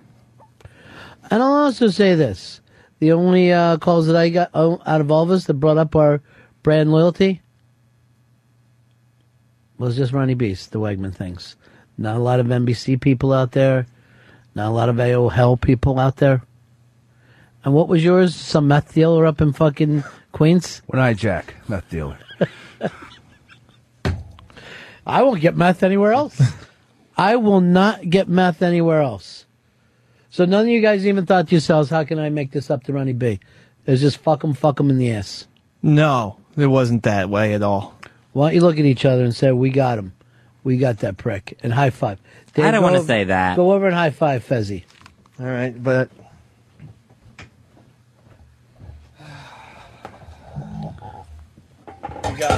Oh, you're going to high five me, huh? You Ow! Oh God! Cowbell. Right in both their wrists. I hit them both at the same time. And you know why? You're high fiving against me, you pricks. I have very thin wrists. These things could snap at any moment. We didn't even connect. Man. Scott, you're on my Fez. Hey, buddy, how you doing today? Yeah. Hey, I wanted to see is uh, Wegmans as good as Publix is down in Florida? It's way better. I mean, Is it really? It's, it's fucking light years. I'm telling you, just think of like so many gourmet shops in the same place, in, in the same place. You really don't know. Now, I don't know this Stew Leonard's, so I do. I am going to uh, give them a road trip. Yeah.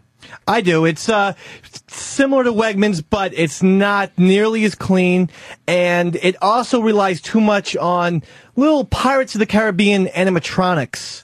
That's their gimmick. Is that you'll see like a, a walk a talking cow robot be like, "Come eat meat, eat me." I don't like that. Come to the meat section. So I think it's a little gimmicky. Eat me, meet me. Right. You're gonna beat me. The cow out front should have told you. And Wegmans is classier, and I think I think just better product all around.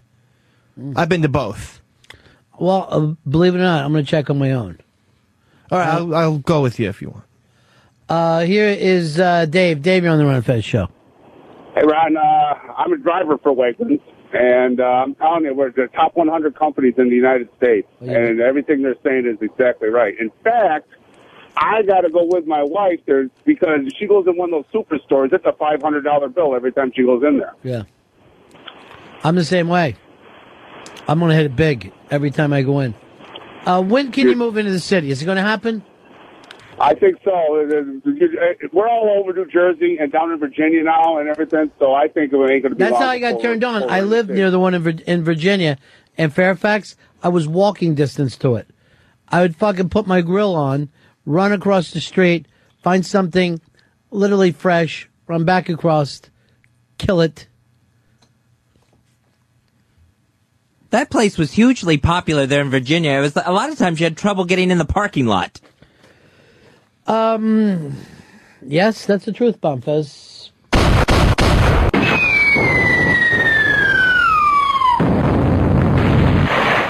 You know, I didn't give you your three truth bombs today.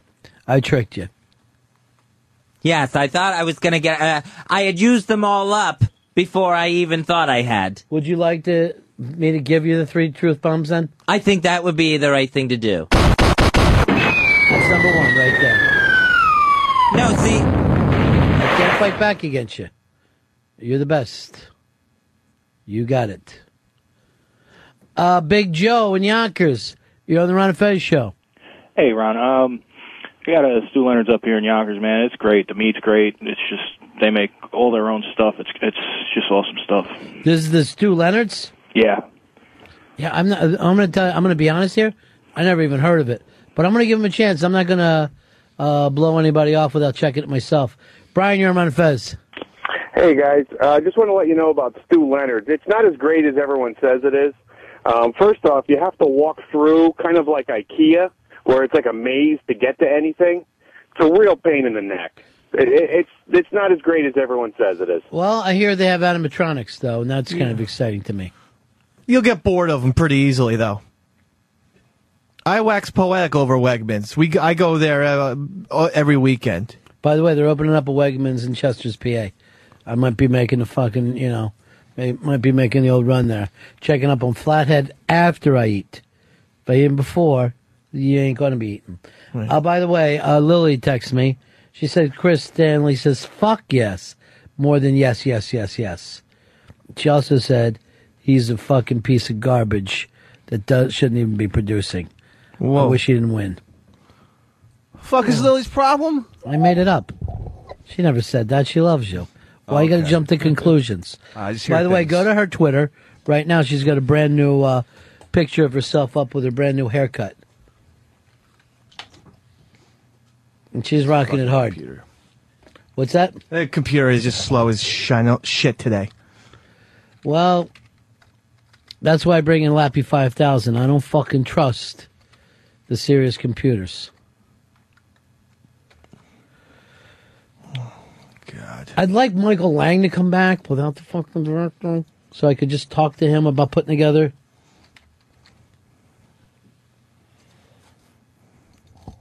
Uh, I got to text her. I got to find out her Twitter.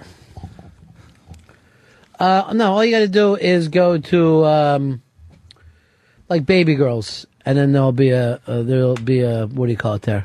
There'll be a link. Okay. This computer erased all the fucking things in it. Just stop panicking. I don't know why you got a fucking staff who panic as panics instead of staying fucking cool. Okay. What I t- where did I tell you to go? Baby girl. You don't even know what you're doing.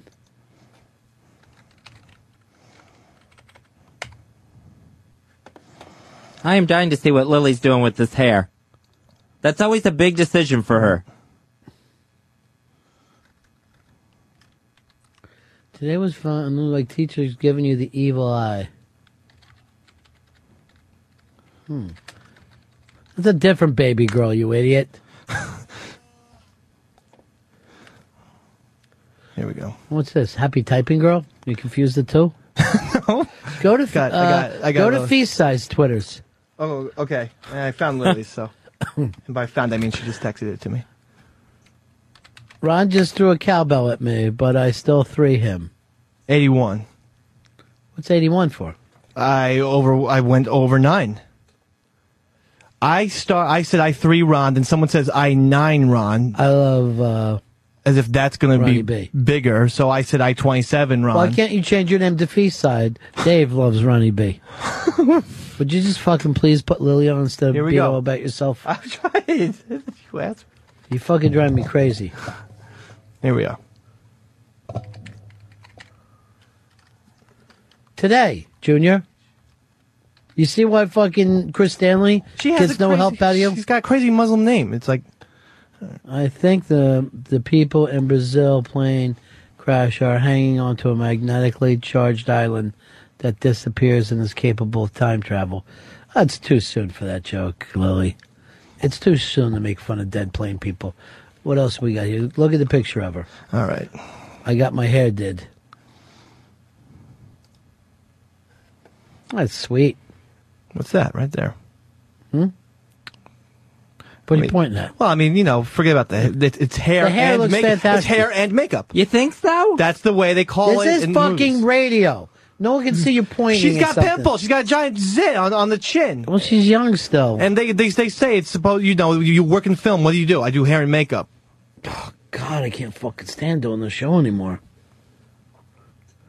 Uh, here's Zippy in Canada. Zippy, you're on the Run of Fez show. Hey, buddies. That uh, that grain-fed beef sounded really good, actually, at Wegmans. Uh, so, do you know if they have any uh, fresh Alaskan deer meat there as well? The deer have not been moved to Alaska yet. Here's Mark. Mark, you're on the Run of Fez show. Hey there, Ronnie B. Yeah. Hey, uh, you talk about good tasting steaks. Some of the stuff we raise on our farm up here in Wisconsin, Black Angus. I mean, you cut the steak an inch and a half right at the butcher read shop there, and uh, you can cut it with a butter knife. I mean, T-bone, porterhouse, ribeye, tenderloin, anything like that is some of the best homegrown beef you're ever going to have. Uh, USA uh, soccer team playing tonight in the World Cup qualifier. USA, USA, USA. Here's Mitch in Westchester. You're on the Run of Fez show. Uh, it's Rich, but anyway, Who's on the Stew phone Leonard's is beyond reproach. String. I don't know how Dave says they're a little low budget. Uh, they hold on. raise For, all their cows. All right, hold on. Let me go. Is Dumpy, uh, Dumplings the guy who's been rocking better than String? They're both equal, actually. But Well- uh, Dumpling's not here today. Do you notice I'm having huge amounts of things of them not getting the names right? I hate when fucking people correct me because uh, it just doesn't make any sense. It just slows the show down. By the way, it's USA versus Costa Rica tonight. Uh, Alan in Virginia, you're on Run of Fez. Hey, Ron. Yeah, I tell you what, I love Wegmans because if my wife needs a loaf of bread, I got a grocery store around the corner. Wegmans is about eight miles away. I will drive to Wegmans because where else can you go in, sit down, have six Chincoteague oysters, a couple of nice Sierra Nevadas for two fifty a shot, and I'm not talking about no little paper cup. I'm talking about a glass of beer. You live in large. You live in large. All right, Fezzy, I promised you three uh, truth bombs without interrupting you. Go ahead. All right, my first truth bomb is I think Iran should be allowed to have nuclear power. If they're using it not for bombs, but just to enter, uh, you know, fuel that their their economy and fuel their people, what right do we have to say they have to stay in the Stone Age? That's not a truth bomb. That's an opinion. Oh, I thought that's what a truth bomb was. A truth bomb is you dropping the truth about something. Oh, all right. Well, here's the truth. Um, there is no one more discriminated in this country than gay people. That is the absolute truth. I don't think anyone of any religion, of any race, of any other minority gets discriminated against or looked down on more than gay people. And I think you can even microcosm that where it's not even lesbians, it's gay men. Where you get to a situation of, I think we've all seen, you know, when we were in school, there was like a lesbian gym teacher or something like that, or a lesbian teacher. I think if a gay a man is a teacher, they're immediately looked at as a pedophile, as a kid toucher for being in a school with children. I think it's au- it's automatic um, discrimination right and bias and prejudice right there. I don't even think you know. And people could say you know black people face a lot of prejudice, but I don't. But none of them get called a pedophile right off the bat. The way you're saying, I think, I think, it's coming across as an opinion, not a truth bomb. All right, that's the second uh, so-called truth bomb. That's really just an opinion bomb. and hitting a kid does no good. You should never ever hit a kid. There is no reason to it. It's a bully move. It's you're hitting a kid because you can, and I think, uh, and a lot, and a lot of times. No, you're right. It's an opinion. Oh for three. Um, here is Matt. Matt, you're on Run of Fez. Hey, uh, Fez, it's pronounced nuclear, not nuclear. And it's driving me bonkers when you do that. Why does that drive you so crazy? You don't have to say it that way. I, I, no, but I have to hear you say it that way. I don't think I'm that far off. Nuclear. Yeah, nuclear. There you go. You had it that time. Exactly. That's what I said before. Keep up the good work. You too, my friend. Philly and Rockford, you're on the Run of Fez show. Hi guys. guys. I just wanted to agree with Fez about the um, gay men being discriminated against. My dad has a therapist that's supposed to come to his house, found out he was a gay man, and canceled. My dad's 78, can't get with the new program. That's sad. Your wait, who's gay? Your dad? No, no, my dad is not gay, but he can't he can't accept a gay man coming and helping him do his physical therapy. Well, he doesn't want a gay guy touching him. That's right. I tried to talk to him, but he won't listen. So I tried to help Fez. But that's the discrimination. He immediately thinks that a gay man is going to molest him. No, he just doesn't like it. He just doesn't like being touched by. It. It's just like if you want to get a massage. I'm going to prefer a woman to give me a massage. I don't care if it's a straight man. I'd rather a woman to get it. Don't take that to fucking so harshly. Uh, Gail. Gail in New York, you're on the Ron Fez show. Hey, nice fesatorial there. Thank you, Gail. That was my discrimination truth bomb that I was dropping. Opinion bomb. Uh, Chris in North Carolina. Um, can't get you. Here's Rick. Rick, you're on the Ron and Fez show. Hey, buddies. Nice caddy moment. That was not a catty moment. Catty moment is when I take down some woman in the news a few pegs. Usually because of looks or wardrobe. Or some sort of behavior. Fez seems to know what's best for everyone but Fez. Have you gotten the cape yet, Fez? Um, because I stick up for people, I don't think that's knowing what's best for them. Aaron, you're on Ron and Fez. Hey, Fezzy, how are you? Good, thank you. Hey, um, I want to ask you why you think the Iranians need to power their people when they're with nu- with nuclear power when they're sitting on like an ocean or a lake of oil. Doesn't won't that provide enough power for them? But we shouldn't be the end all be all in this world where, you know, we say who can progress or not. You, well, you know what? Where we said people that- couldn't have computers. Everyone should listen to us. Well, that well, sure, because we're we're at least domesticated. We're not animals. You know what they're going to do with that nuclear power, don't you? As long as it's not for weapons, I don't know why we should would keep people, you know, in a polluting state of using oil. Well, because I, I, you know, I like. I don't really. The new Fezzy is really angry. I, I don't know why. Uh, John, I blame Judy. John, you're on the Ron and Fez show. Hey, Ron, this is Josh from uh, New Mexico. And the reason why I'm calling is I don't believe gays are the most discriminated. I mean, Fez earlier said that Iran shouldn't have nuclear weapons. That goes to show that they're the most discriminated. I mean, you don't jump on a, you don't want to get on a plane with a Muslim, but you're not going to say, oh, that's a gay person. I'm not jumping on that plane with him. You, you know what I'm saying? I still think gays are more discriminated against. That's what Huh? you think? That no, that's the truth. That's a fact. And you're basing that on. Where's your information for the fact? Um, I don't have any, you know, a report or anything. Thanks.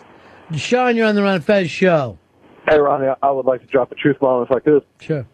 no, truth bomb. Fez's bits are all the exact same thing. Uh, Jim, Jim, you're on the Ron and Fez show. Oh, here comes Fez with his opinions. 866 Ron Zero Fez. 866 Ron Zero Fez. Uh, we brought up the um, uh, the thing where I said uh, I always like to get massaged by chicks. Let me ask you this, Hicks. If you're at a spa or something, would you want your chick to be massaged by a fucking guy? Oh fuck no. That's no. I don't want another fucking dude fucking rubbing her down, making her feel good. All right, let me ask. Uh, let me ask um, Dave. Absolutely not. I'm a very jealous person. And my f- chick, I don't want um, another man to sneeze in her vicinity, let alone touch her.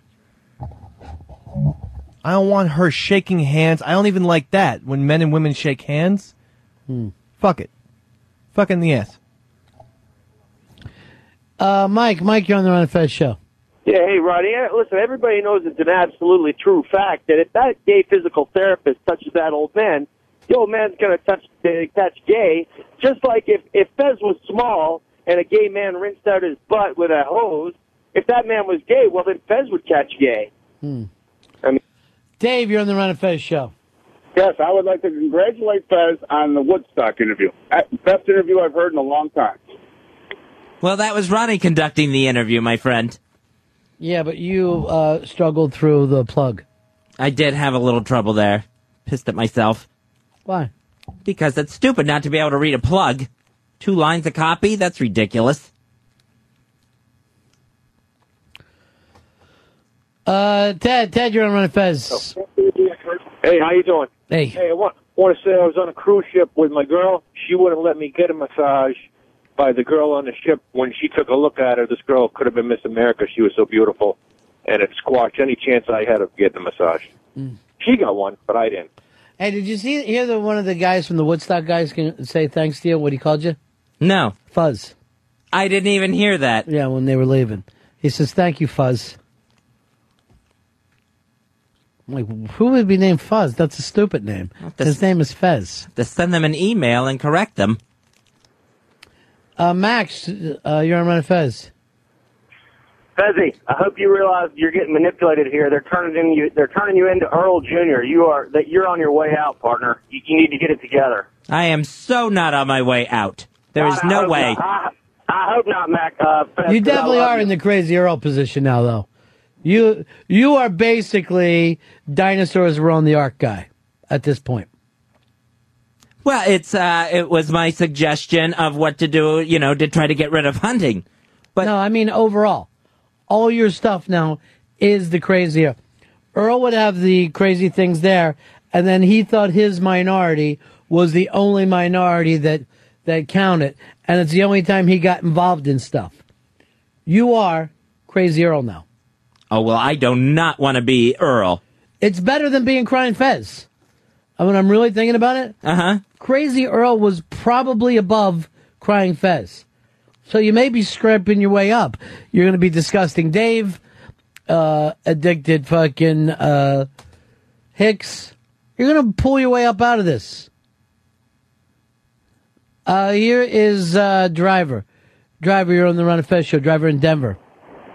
Hey, Ronnie, I want to uh, I want to nominate that that lady's dad for the beanie cup for actually doing something that feels natural to him instead of trying to be so PC. You know what I'm saying, Tess? I understand what you're saying, but it proves my point about the discrimination and about the the built-in prejudice. Corey uh, in Virginia, you're on the Run of Fez show. What's up, buddies? Hey. Hey, Fezzy, when does the uh, first edition of Gay Rock Coalition come out? Can't wait. I do not have a gay rock coalition put together. It'd actually better be better than the Black Rock one. You'd have more fucking uh, acts. Um. All right, now Jules said that you corrected the guy and said it's Fez when he called you Fuzz. I did? I do not remember that. Because I don't remember. I remember introducing myself, but I don't remember him saying fuzz. Uh, Dave, you're on Run of Fez. Hey, Roddy, how come Fez is so pro-Iranian when their president clearly stated they don't allow homos in their country? See ya. Yeah, it's very, very. That was an interesting thing for me to hear too. When you went from the uh, gay people having such a hard time here, try living in one of those Muslim fucking countries. They'll fucking cut your head off. Yet you want to give those idiots nukes. Oh yeah, that'll give them something good to hold on to the next time they're flying into one of our buildings. See, I feel like I gave you a little bit of time. Yeah, but not all of it. You want me to stay out forever? No, no, don't stay out forever. No. You can just sit here and rant. No, I. It's it, it's really egotistical of America to say that other countries can't progress. It's not uh, egotistical. It's looking out for our national safety, and we're not the only country that feels that way. There's not one country that owns nukes that wants another country to have them, because they will bring down the world. They will destroy the world. Now, you tell me right now, do you trust an American's finger on the button or an Iranian's finger on the button. An American finger on the button. That's where we have it right now. Let's keep it that way. But shouldn't they be allowed to use the nuclear power? They don't want fucking nuclear power. They want nuclear bombs. The fuck do they care about nuclear power? They don't even have fucking chicken restaurants over there. They got so fucking far to go. There isn't an ATM. But if we sit, if we sit in judgment on people on something that's peaceful, I understand the uh, the they weapons. don't want it for peaceful means. They want it for weapons. They're hiding it behind this fucking we want our own things. There's not an ATM in the country. And now they want nukes? You can't get baby wipes over there. But they're ready for fucking nukes. I didn't realize they were that so far behind. Maybe you need to do a little fucking searching. Sean, you're on the Run of Fez show. Hey, Ronnie. Oh, no. It's a homo conundrum. Mike in New Jersey, you're on Run of Fez. Yeah, Iran doesn't even have mailboxes yet. They throw the letters at your door still. It's insane. they don't even have fucking plastic milk bottles. They're still rocking the old milk pails like it was fucking 30s. John, you're on the Ron of Fez show. Hey guys, uh, don't you know, uh, Fez, you're doing the same exact thing that you're complaining about. Do you, do you get that? What's that? You're doing the same exact thing that you're complaining about. What am I doing that I'm complaining about? About Using nuclear trying- energy? What kind of energy? Nuclear. Judging. You're trying to judge people. He can't help it. Gays are very judgmental. See, that's another prejudice. It's fact. I feel I can I can speak for the gays. On this show I can speak for them. Because I'm not ashamed of them. I'm not afraid of my family. So I can speak for the gays. Matter of fact, I will be the gay uh, spokesman for 202. Unless anybody from uh, the O&A show wants to. I mean, I know they got Kenny.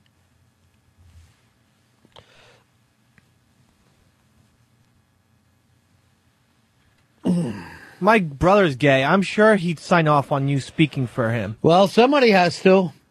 Somebody has to stand up and be counted. I'm a don't blend in guy. Right. That's why I wear this white fucking bracelet for the last seven weeks. I don't blend in.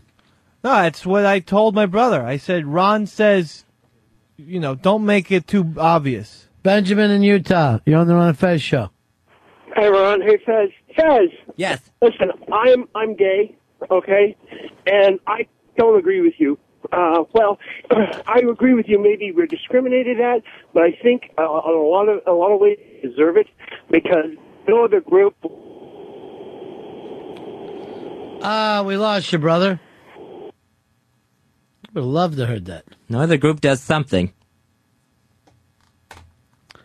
Uh, Lenny in North Carolina, you're on the Ron and Fez show. Hey, Fezzy, this is Lenny.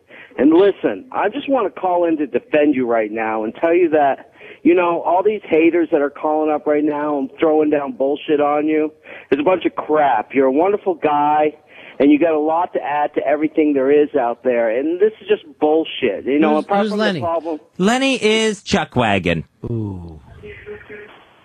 Yeah, I am Chuck Wagon. And Again with the Chuck bullshit. Chuck? What? You know Fez doesn't want you on the show defending him. Oh, why?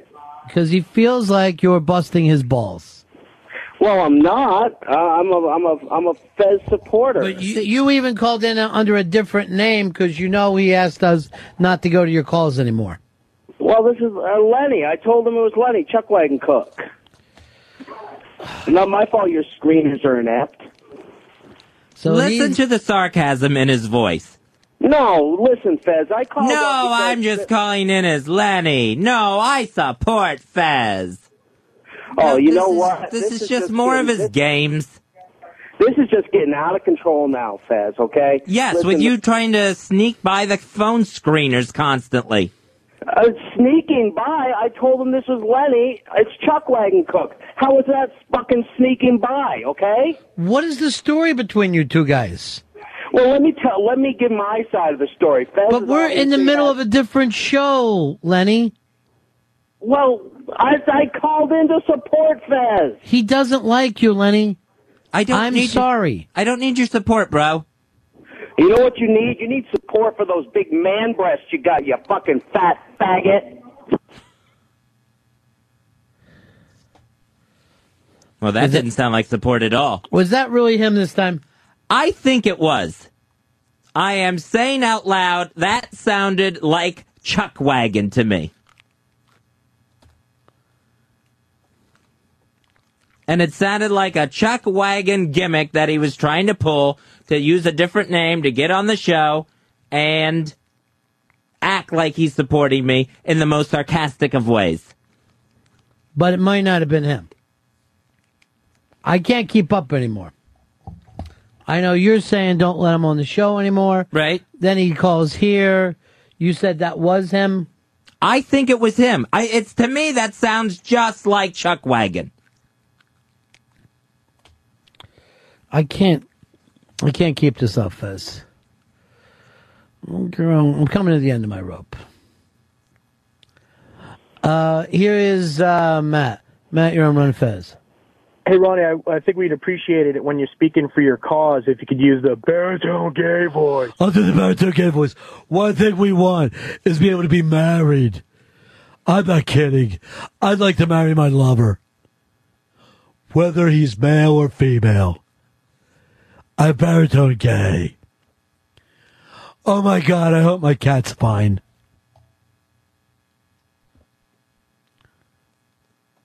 Jesus, if anything happens to that cat, I'll kill myself.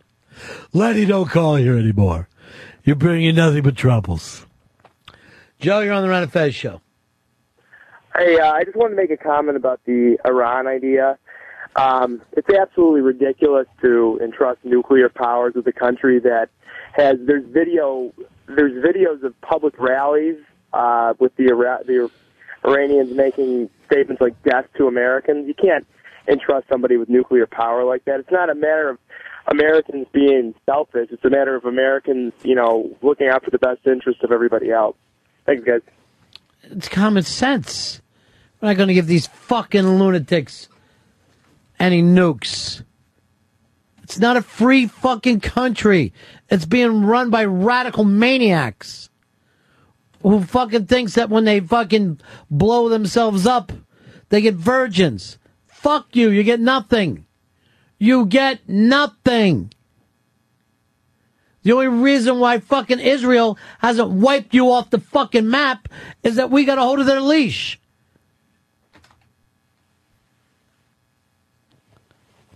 We fucking let go of them for two seconds. They'll nuke the shit out of that fucking shit can waste of a fucking uh, the planet. Iran. They held our fucking people hostages. Motherfuckers.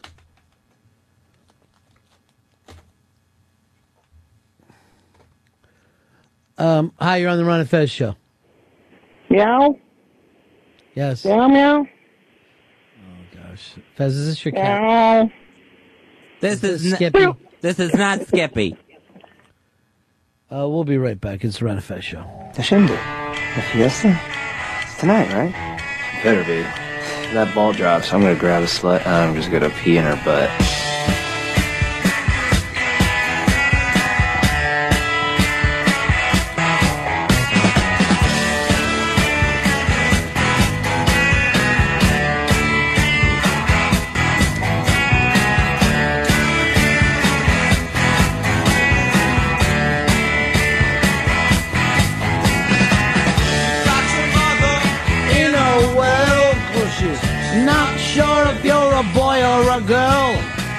Hey babe, your hair's alright.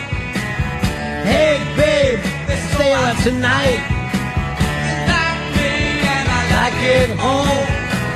We like dancing and we look divine. You love bands when they play it's hard. You want more and you want it gone. Put you down, say I'm wrong. Attack the thing. You put that dress. Rebel, rebel, your face is a mess. Rebel, rebel, how could they know? Hot tramp, I love you so. The Fez show. I've gotten some emails here about Fez's truth bombs and asking if he's just trying, if this is a gimmick to piss people off. I'm going to give my opinion, Fez. All right. Yes, it is. These are things I truly believe in. I don't believe you. I do not believe you. I don't believe you want uh, Iran to have nukes. It just doesn't make sense. Look at Kobe shoot from the outside. If the Magic wins, this will be gigantic. Uh, arguably the biggest NBA upset in the history of the league. Well, let's face it. Them getting this far is. Yeah. Them getting past LeBron. Phenomenal. NBA, you really don't get a lot of upsets. No one upset the Bulls. No one upset the Spurs. No one upset. If you want to call the Pistons upsetting the Lakers back in, uh, you know, early 2000s, maybe 2004, but that the, the Pistons then went on to go to the finals again, where they lost to the Spurs. So they were a good team. What about keeping Dallas out so many times? That always felt like an upset to me. Those teams should have won so many times. right? Dallas. And remember how good Sacramento was Mm-hmm. in the Shaq Kobe years? They could have been, you know, a three-time title team. But basketball usually the good, you know, football there's upsets, baseball there's definitely upsets. Not so much in hoops. That's why Lakers in 5. Basketball seems to be a sport where the repeat seems to be more expected than any other sport. Baseball. Yeah, eh, I mean, I guess I agree with you to a certain extent because basketball has, for a team sport, the least amount of pieces. Right. So it's easier to repeat. You just try to keep the team healthy and in the whole. But you know, someone like Garnett goes down, there go your there goes your shot. Right. But in the same way that, you know, we just saw happen with the Patriots. You lose the QB? Yeah, it's You don't come back. Right.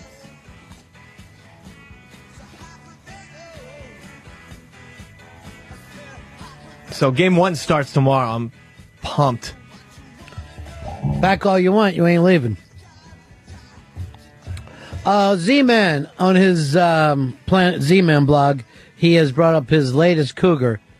Uh, as you know, uh, he likes different cougars, uh, which is older women chasing younger guys. And since Z-Man is 17, he loves his cougar site. Uh, this time he said, I have somebody picked that is against, uh, that everybody will agree on. And he's got uh, Christie Brinkley. Now, here's the weird thing about Christie Brinkley. Is she a beautiful woman? Yes, she is. Is she sexy? Not as.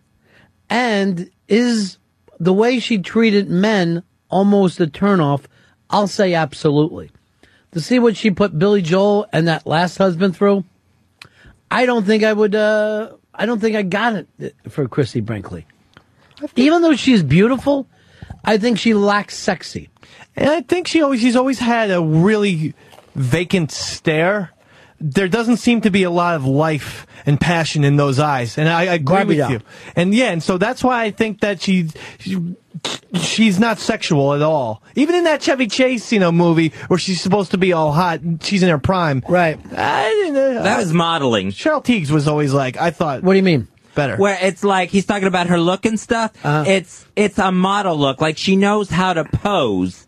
Even in the vacation movie. Right, she's She was doing a photo shoot. She is beautiful, but is she intriguing? Now, you brought up the sexy thing. Her last husband that uh, she divorced, he's like, of course I got to go out and fuck young girls. My own wife isn't banging me. that, that proves the point. So what's the fucking point of, you know, having this gorgeous face, great body, if you're not fucking using it? Furthermore, she should be disqualified from the Cougar Hall of Fame because she won't have sex with you.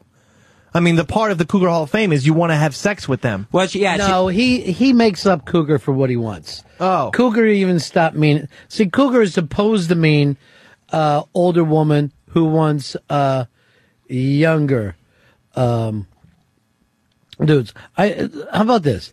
If your spouse will not have sex with you, and this is an ongoing thing, not like I'm mad at you tonight, Dave, but she's just like, you know what? Stop bringing your dick around here. Don't you think that would open up the door that you can go wherever you want? Yeah, that's definitely giving you permission.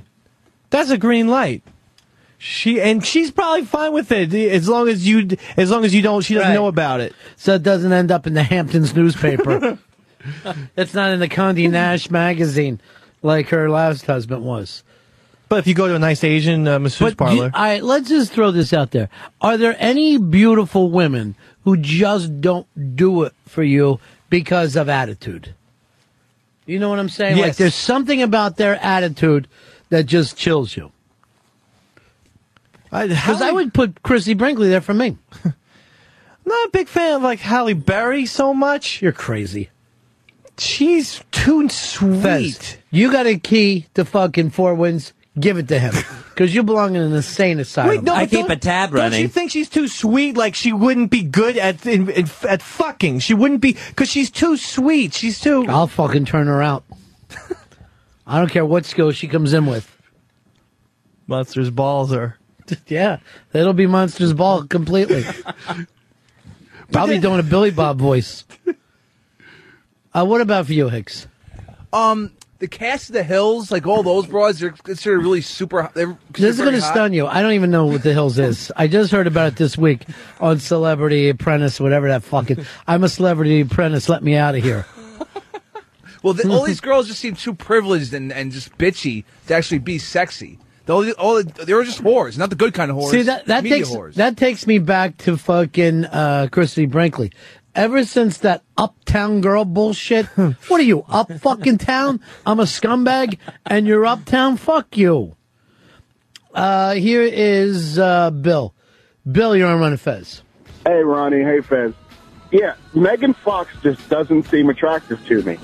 It's Whoa. just something about her. I think it's just her eyebrows or the way she looks just All right. makes me disgusted. Bill, you need somebody with a set of balls and a dick.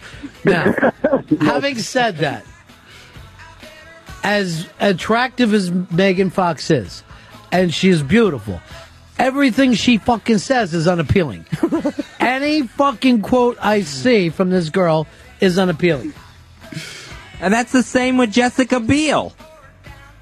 Jessica Biel? Yeah. Flashdance? Who's Jessica Biel? Isn't that Timberlake's girlfriend? All right, I don't know. Yeah, I got confused. And her attitude of, oh, I'm too beautiful. I don't know. That Jessica Biel is unbelievable ass. You might be thinking Jessica Alba. Are you thinking of Jessica Alba? No, I'm thinking, I think Timberlake's girlfriend's name is Jessica Biel. Here's uh, Mark in Atlanta. Mark, you're on the Ron of Fez show. Hey, what's up, buddy? Yeah. I've uh, I've never liked Cameron Diaz's whole shtick, her whole like goofy kind of girl thing. I mean, people would say she's attractive, but she just totally turns me off with that. Well, we uh, we brought this up on. Please stop it with the music. You're fucking killing me. I feel like I'm listening to Billy Joel. When I hear that in my ears, it's like fucking Billy Joel was screaming "Uptown Girl" in my ears. um, the Cameron Diaz. We talked about this before. It's kind of a turn off when girls think burping and farting is fun. You know what? If I want a buddy, I'll go get high with Hicks. But I don't. I'm not looking for that in a woman. I want to. But having said that, I did see her in the museum not too long ago. She's really a fucking pretty girl. I mean, seriously, a fucking pretty. Even if she wasn't famous, you'd be like, "That's a fucking pretty girl over there." I loved her in The Mask.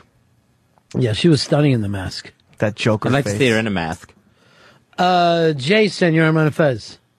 Yeah, I got uh, Katherine Heigl.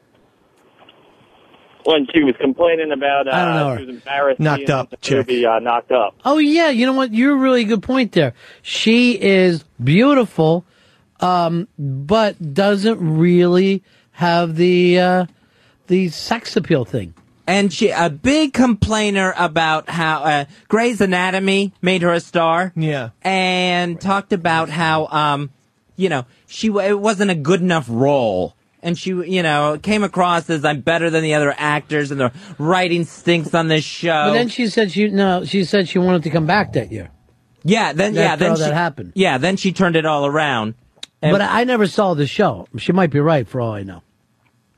Yeah, but she wasn't exactly winning Oscars for Knocked Up. I mean, she she's she's cast. She belongs where she is. Where is she? She's a on star. a TV doctor show. Well, wait a minute. Perhaps you haven't seen a little film called Twenty Seven Dresses, where she runs off with our good friend Mikey Background. The last scene of the movie, she's making out with Mikey Background. really? Yeah, you didn't see it. I saw him play the drums. Yeah, and then they I make didn't see out. that part. Fuck, I wasn't paying attention enough. I did see his stupid head play the drums though. I was like, Oh, he, awesome. he was in every fucking shot. He's a full time actor and drummer now. Uh, Josh, you're on Ron Fez. Yo, buddies. Uh, Sha- I'm going to botch the name because I, I already messed it up. Uh, Sharon Daughtery from uh, like Mallrats and 90210. Just seems like a cunt. You know what? But I think I heard somebody I, I like say good. Oh, I think Kevin Smith. Yeah. said very very good things about her in uh, in real life. I, know she has the bad reputation. I like that though. She's she's kind of like a bad girl. I, I, I think she's sexy in a different way. Yeah, she's got a little personality about Yeah. her, right? But, and that's great too when you have that chick that your friends hate you for. like she's a cunt. Well, whatever. Fuck you guys. Remember I said about us being friends forever? Bullshit. Done. I'm with a c- unbelievable piece of ass now. I don't have time for you fucking ball grabbers. Uh, Scott, you're on the Ron and Fez show.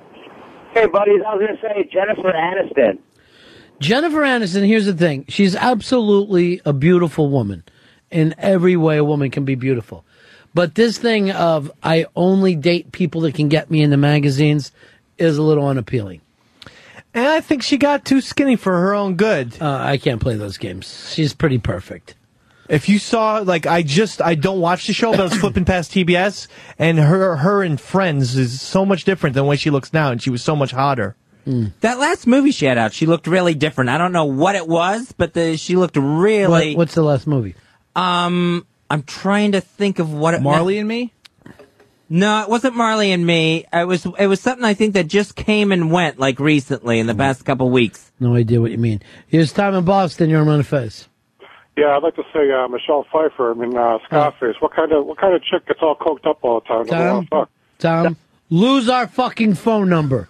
Never call here again. Jesus. You see what you're attracting, Fez? You're turning this into the gay hour. Look at this Norman Lear collection I got. This will go be going immediately, immediately to eBay. Oh, yeah, make a couple dollars. Why not? Buy it now option on that?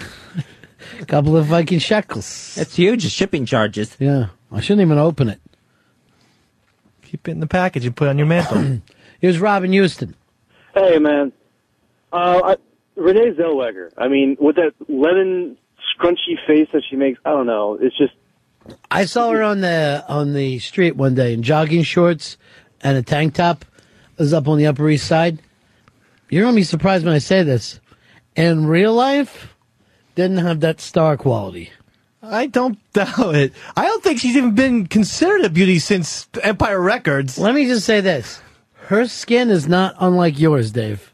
What is when what I was that? up close? So how is that? Patchy, splotchy, patchy, yeah, splotchy, disgusting, nearly transparent.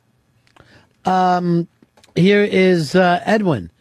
Edwin, you're on the Ron and Fez show. Oh, he, Edwin, I really want to go to you. No. I'll try to call us back because I dig your what you got to say. Anthony, you're on the Ron and Fez show.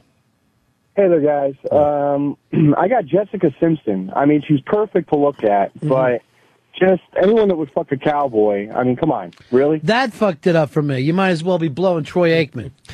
See, it can a woman that you have so much respect for can chuck it out the fucking window on you, can't they? Well, especially on Romo, who's a choker. But that fucking drives me nuts. Although, I mean, I have to admit, you you see her in that Daisy Duke video. It's it, that's pretty impressive stuff. She's unbelievable. Yeah, I mean, let's not, you know, she has put on pounds of cor- uh, apparently. They're already back off. Good. Yeah. Uh, no matter how stupid she is and how awful, uh, yeah, she's still fucking hot. Uh, Captain Jack, you're on Ron Fez. Hey, buddies, what's going on? It's Yeah. uh, not attractive for the attitude and not attractive after the uh, roll and blow. Penelope Cruz. Uh, get off our phones, stay off our phones. When I fucking finally do turn gay, there will be a show that you're free to call me and Fez that. I can't fucking play the anti Penelope Cruz thing. That's insane. Uh, Craig, you're on the Ron Fez show. Craig in Oregon. Hey, boys. Yeah. Uh, I gotta say it, uh, Sarah Jessica Parker. I can't stand. I've never, never found her attractive yet. They always make this big deal about her, and I don't get it. I disagree. I think it's very bandwagon to attack her, and I think that she's pretty fucking hot, especially when her hair is curly. All right. Remember when I went back to the uh, burping and farting thing? Yes. Do you agree or disagree? I agree wholeheartedly. Uh, Hicks, where are you on this? Yeah, I, I- I agree. It- It's just a huge fucking turnoff. I want a woman to be a woman, not turn Uh, into a dude. You really want to feel bad because I got a spy report here. Spy report. Spy report. Do you want to know somebody who claims that they do that? Who? Maybe you don't want to know. I want to know. Because it's someone we all cherish. I want to know. I think I want to know. Of course you want to know. You hate women. I'm talking to the heteros. I, You're going to hate this. Maybe it's going to should- maybe ruin you something. tell us then. It's going to ruin something. I still want to know. I think. All right. Hicks, then you take off your headphones. I don't want you to hear. Brazilian Julie. Ah! Oh no! You were right. You were right. No. All right, calm down. No. Hicks, Who put is in your it? headphones. No, buddy. Oh, oh boy! oh, good. What are you Oh, doing? What are you kicking the couch for? No. You were right. I hate to hear that. Dave looks upset. Yeah, don't worry about him. Oh, by the way, Hicks, do you think Brazilian Julie's hot? She's pretty attractive, yes. Yeah, she is. No. Uh, uh, Luke, you're on the Ron of Fez show. Hey, Ron, I'm going to have to go with uh, Mandy Moore. You can't say she's not attractive. She's great oh, she's attractive, but she screwed over our boy Vinny Chase. awesome. Yeah. I mean, what happened with her and Vinny Chase was my favorite thing, and the only thing I know she's ever done. She's a wonder. She's a she's tall. Oh, come on.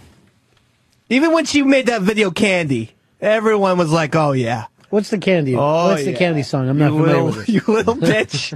Wait, give us three years. I think she only made it when she was like 15, and it was it was so much better than anything Britney Spears has ever done. Oh, you're a message for you from Brazilian Julie. Yeah. Oh, come on now. I actually can smell them. I can. I can smell them. This is her song. Yeah, this is Candy. She was sucking a little lollipop.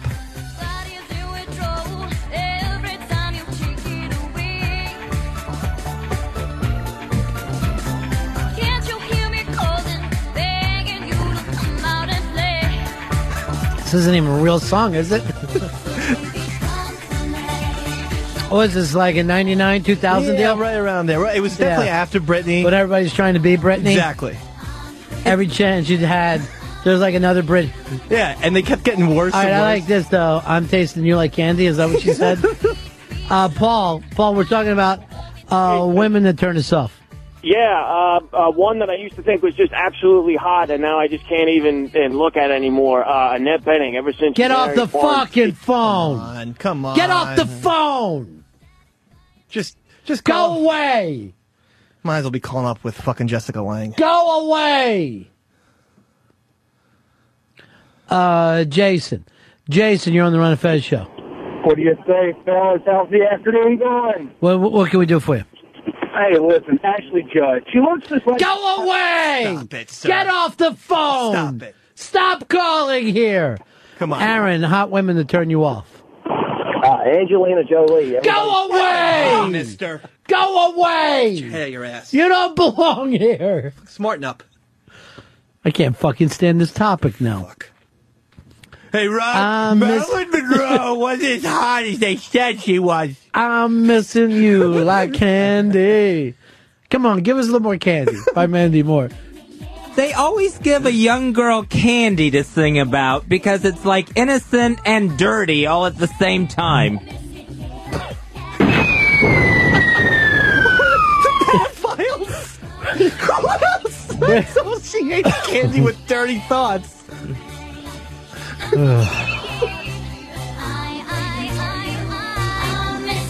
Who like candy?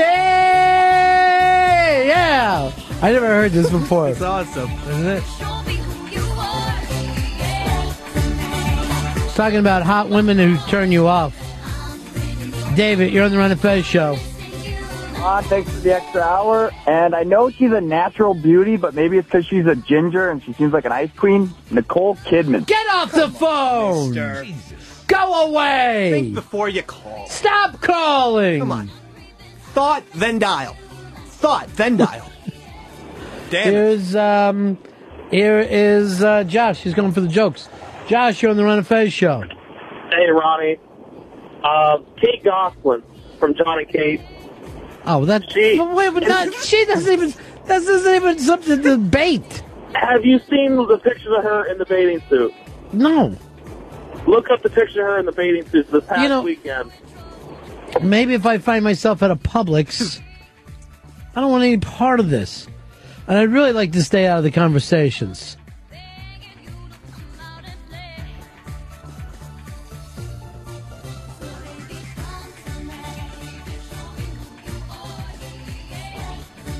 That's her at the beach? Yeah, that's her. She looks awful good for having six kids, huh? Yeah, really. Did you have a tummy tuck? Yeah, the show paid for it. Where does that, uh, where are they tucked though? In the back? I see a scar like ne- near her, um, where her, where and her above her. th- Yeah, thigh. but that's probably C-section scar there, brother. Really? Yeah, she ain't gonna push out fucking six kids. If she turned around, you see a knot of skin in the back. See, I'd like to see that. See if there's more photos. Yeah, there is. Hold on. Let's see. There's an ass shot, yeah. Uh, it's a no ass shot. That fucking adds the man's culottes. Yeah, her body kind of looks like Andre Agassi's from the Sure. back, like the hair and everything. yeah, everything. she's a nice Andre Agassi look. I think his feet are bigger. That's about it. Would have been funnier if you would have went the other way. That's what I meant to do. I totally You meant could have. to You almost had a joke. Instead of the truth thing, you're taking it too far. His feet are bigger than hers, obviously. He also can bench more. I don't know about that. Going back to the jokes now. little too, too little, too late. Uh, Andre, you're on the Ron of Fez show. Yeah, I got one for you. Sigourney Weaver. She was hot. in Get what, off the phone. Get off Lose the the phone. number, punk. Lose the number. Why don't you Twitter something to me right now, Dave? I did Because I look like earlier. seriously, you're starting to crawl your way back into my heart. Why? Because you backed me up here today. I did. Oh no, okay. I run. I'll Twitter something. Ron just threw a cowbell at me, but I still 81 him. I guess it's we we have to do multiples of three. Mm, still, I don't like it. I'd really love to find out who that uh, I love uh, Ronnie B is, though. She's a mystery. I could, do- I She's could a do some- mystery. I could do some digging. No one can ever find out. She's like Batman. She is like Batman. Well, we all saw the movies. We know who he is. Yeah. You know who I believe she is? Who? Royalty. I believe she's royalty. Fergie. Fergie is no longer royalty. um, we got talking about this, uh, the latest Tommy Z uh, thing, and let's face it, it's his website. If he wants to fuck it up, he can. But when you're only five or six of the Cougars in here, Ron's the best. Get off the phone. Good one. Just in case people try to call Yeah. up while they're. Do me a favor. Uh, find the uh, I Love Ronnie B and make sure that you follow her and she follows you. I don't know what that's called on Twitter. That's that's you're right. Actually, it's called following. Yeah? Yeah. People say I have ESD has a certain amount of followers. Because she is a mystery. She's an absolute mystery. I believe her to be royalty. Perhaps German royalty. Okay. Uh, but um, here's something I noticed about Tommy Z. He's very popular on Whackbag, but they ran him off ronfez.net. Did they really? Yeah. They ran him off ronfez.net. He doesn't feel uh, comfortable there. Well, they see him for what he is. Uh, JT, we're talking about uh, women that can turn you off. Oh, hang on a second, Ryan. Let me put my cheesesteak down. Starving. Uh, Renee Russo. Get off the phone. Go away. Got the out cue number wrong, pal. Yeah. All right, I just got an email that says I love Ronnie B. Burps and farts every two seconds. I don't believe that. I don't believe she's capable of. I would hope not. Hmm. I've only known Chris Stanley to have gas that bad. Now you tell me. I had to make up a fucking thing with him that he can't fart in the same room as me. That he gets it out there and, and leaves it in the hall. I said, leave it in the hall before you come in here. Because he almost fucking killed me. He farted the other day, silently, like he always does, and it caught on to some of the fucking air conditioner vents. I have stomach trouble. Is there one? What's that mean? It just seemed like it was missing, like nothing was getting processed. It was just coming out in pure gas form. Did not know what you meant, so that's great. It's great to have you stop and explain. Uh, Rodney, Rodney, you're on Ron Fez. How's it going? Mm. Pam Anderson. Mm. You know, there's something that's overly beat about that. About Pam? Yeah, over rocked. There's been too much rock in there. Only in the eyes. Have you noticed that she doesn't, and now she doesn't take her sunglasses off? But I bet the cunny's just been banged every which way but loose. It's been Hollywood and Vine. I'll chew that taffy still. Well, it's more Wow, like a revolving far. door. I'll get that hepatitis C. Between Kid Rock and Tommy Lee. I don't care. And then the other, the poison guy was in there. Oh, yeah, Bret Michaels. And don't forget uh, the surfer Kelly Slater. Yeah, Kelly Slater. Uh, Florida Zone. Uh, Scott, you're on Fez. Ronnie B. Sir. Uh, not really attractive, but uh, Susan Sarandon. Get off are. the phone! mister. Beautiful. You don't know what you're talking about. Beautiful. Smarten up, jerk. I like when you back me up, Dave. Changes everything. I shouldn't be calling in here bad mouthing Susan Sarandon like this. Thank you. I'd fuck Robbins to get to her. Tim or Tom? I like Or to the do- birds. I like to do a little literary thing there. Who's the birds, Robbins? Actual physical robins. Mm. Gotcha. I'm with you 100% here. Hey, there, here's a news article I couldn't believe. Uh, sharks can be trained like dolphins to feed from keepers, roll over, enjoy cuddles, according to some new research. That's a recipe for disaster right there. Trying to think you can cuddle with a shark? You're gonna end up losing an arm, people. He's going for the truth bombs.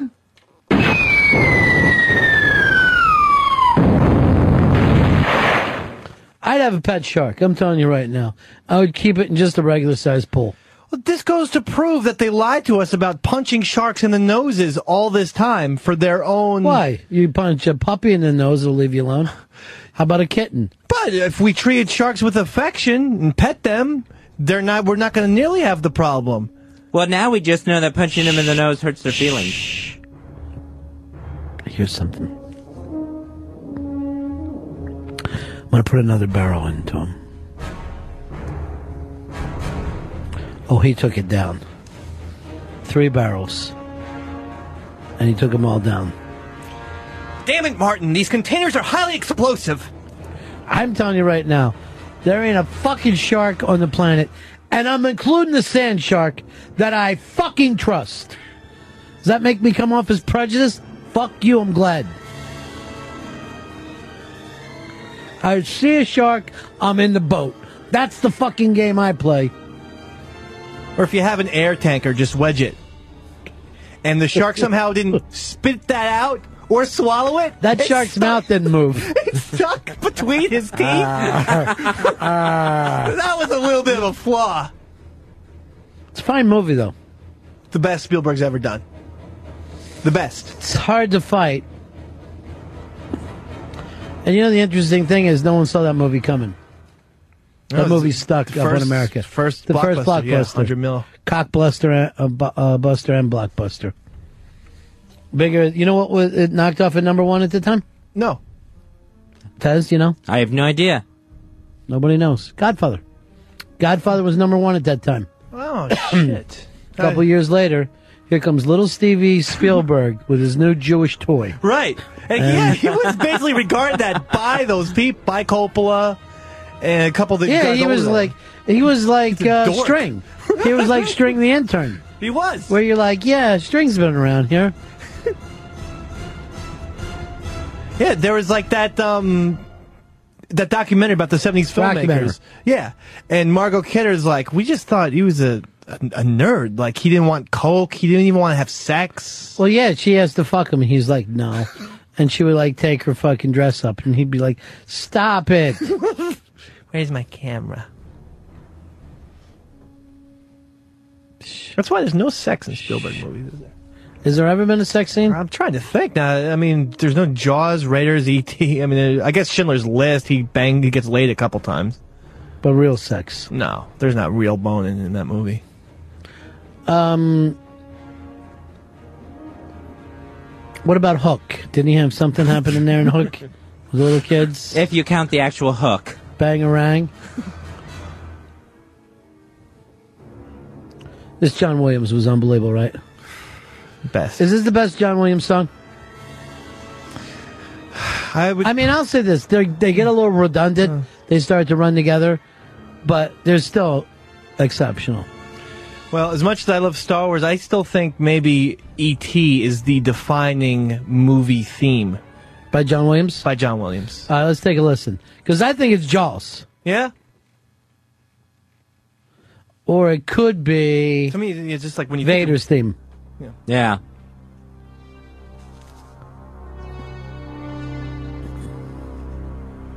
That just has nothing for me. This is gonna. It, I'm sure. I'm, it'll, I'm sure it'll go, go in. Yeah. I don't know which one he chose, but I like to get right to the hook when I rock. Talking about John Williams movie themes. what is the fuck is this? This Pee Wee's Playhouse. E.T.'s fucking theme. Come on, dude. It's a it's a Come on, come on, join radio. What you say is a ringtone? That sounds like a ringtone right It's there. fucking hysterical. I can sing it for you if you if you need me to. Uh, here's uh, Mike. Mike, you're on the Ron Fez show.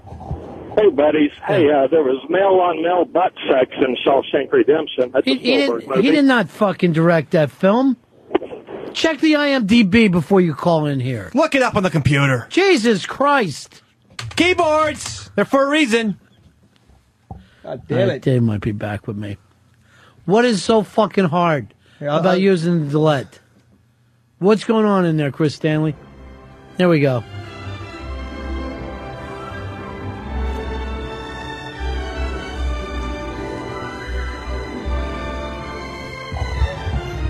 It's cute, but it doesn't stand on its own. You don't think so? I think Mm-mm. this is like you think of movies, you think of E E.T. All right, give me Vader's theme. Imperial March. It's under Imperial March. Is that what it's down as? Yeah. We're going for the best John Williams.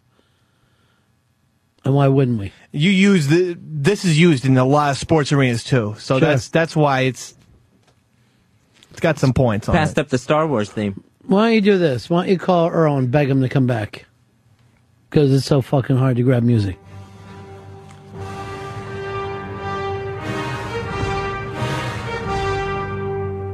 That's badass. Yeah, it is. Scary shit too, right? I'm now after hearing this though, I'm gonna go back to Jaws as the number one. And whenever you heard this, you knew that some Empire General Schmizbo was about to get whacked. Yeah, somebody, yeah. This was the fucking dead giveaway. Somebody was getting air choked. Jim, you're on the Ron and Fez show. Hey, Ronnie, how you doing? Um, I want to say Superman the movie Right. is his best. Is John Wayne's Th- absolute th- best. this actually is pretty stunning.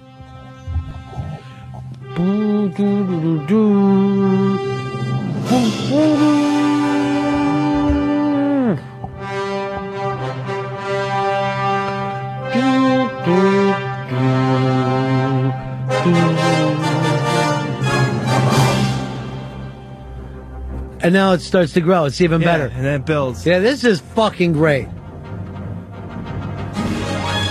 You will believe a man can fly. Sounds like the sound before a planet explodes.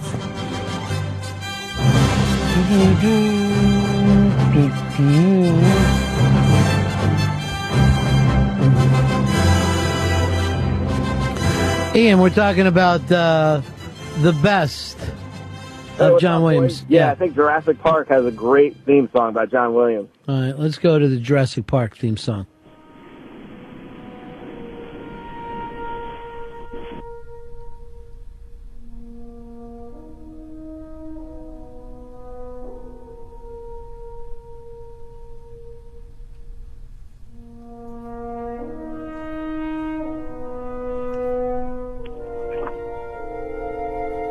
This gives us a sense of wonder. Little baby dinosaurs hatching out of the egg. I think it's too nice for dinosaurs. Oh no, because remember, it was, it was all about at the beginning. It was about wonder. That was the great thing about that. Like, we felt like this is wonderful. This is great. Hmm. This is good. Yeah, and this is kind of sad. Yeah, and studious. That sounds like smart people be around. This is almost like university stuff.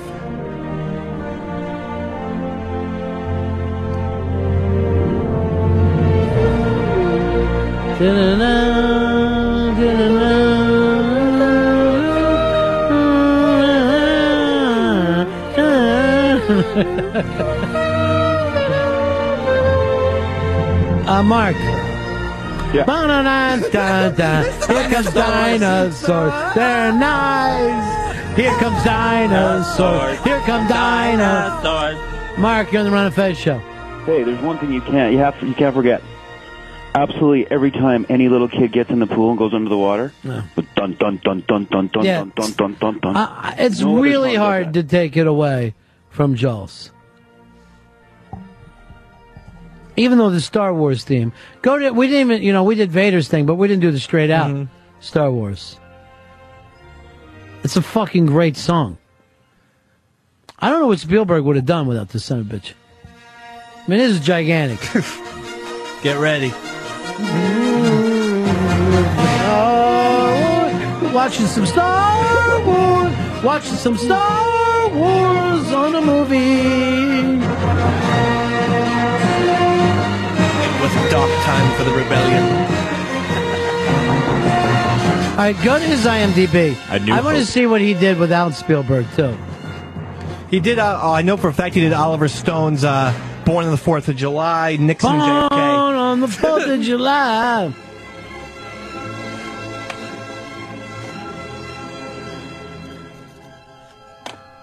Listen, This is really, really great right here.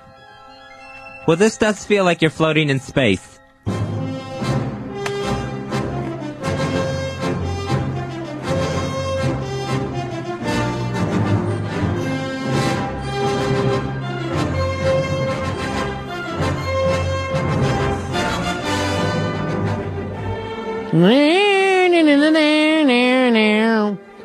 Um, let me go over here to Logan. Logan, you're on Ron of Fez.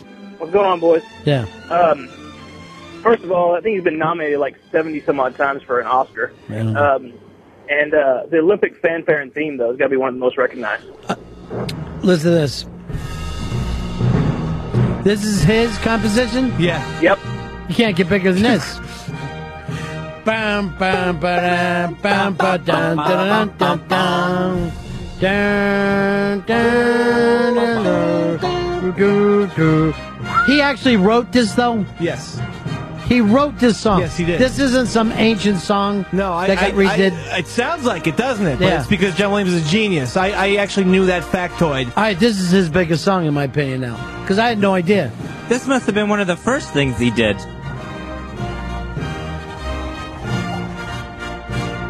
Yeah, when was this done? When was this song composed? I believe for the '84 Olympics. Let's see. This song has been around longer than 84. I don't know. Maybe earlier than that. I, I, I- just I just threw out a guess. I got a feeling he only redid it. If I had to really be uh, honest. Well, he did do uh, NBC Nightly News too. All right, let's take a listen to that. He composed it? Yes. And that's going to be big money coming his way. Oh, fucking A. I mean, he's had to sell more than any fucking other guy out there. You know, and these other fucking him and Egger scores.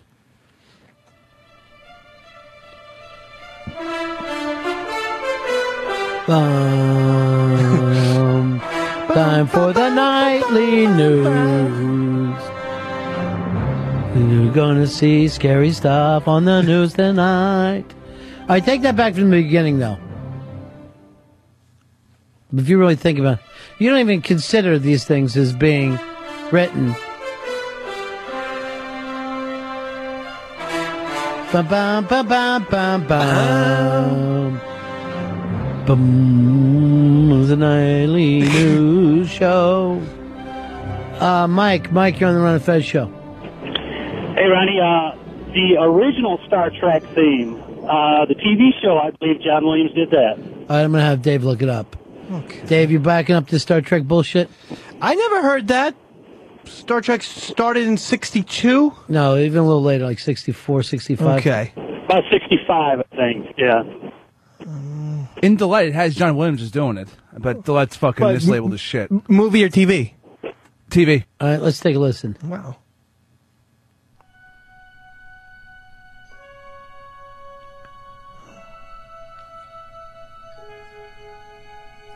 How old is John Williams?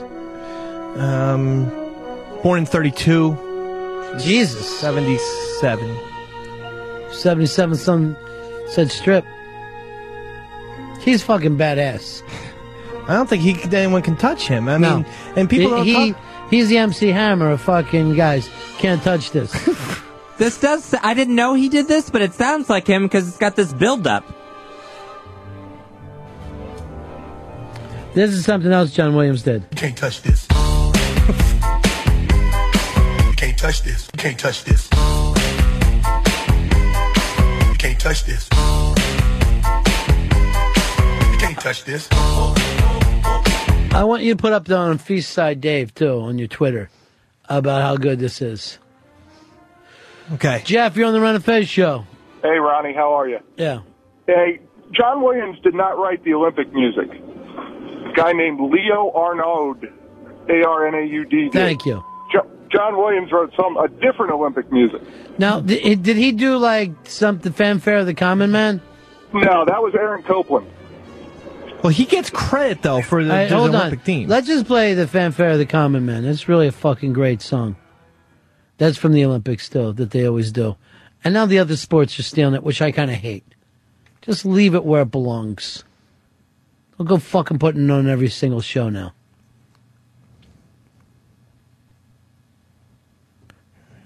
I mean, you have James Horner, T- Tim, you know, you have Denny Elfman, but they don't compare, I guess. Randy Newman. Randy Newman's great.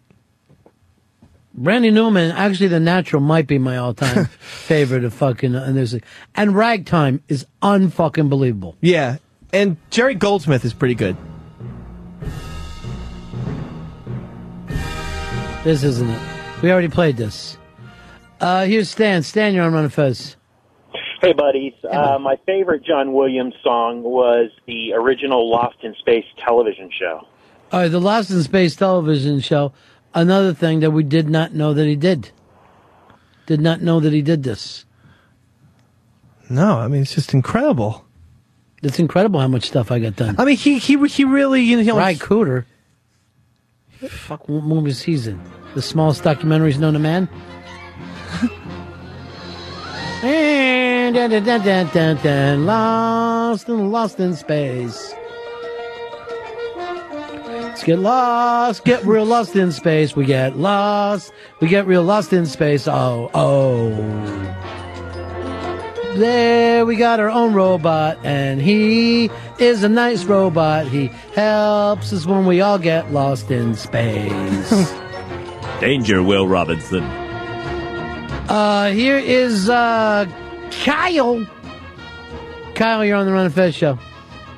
Yeah, Ronnie B. Uh, John Williams also did the music for Saving Private Ryan. Of course he did. Spielberg was there.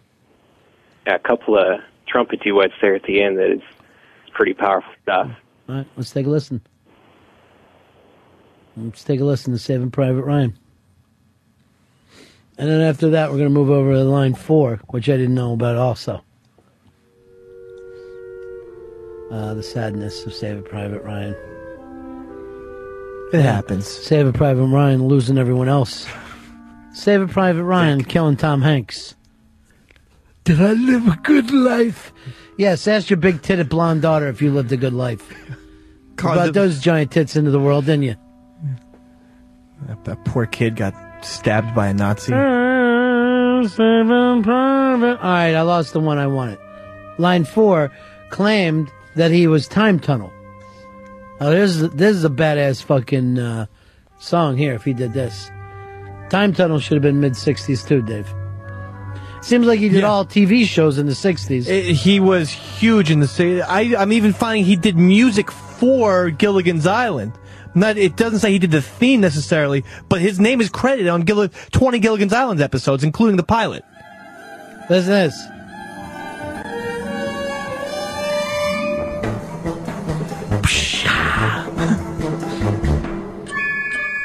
Tick, tick, tock, tick, tock.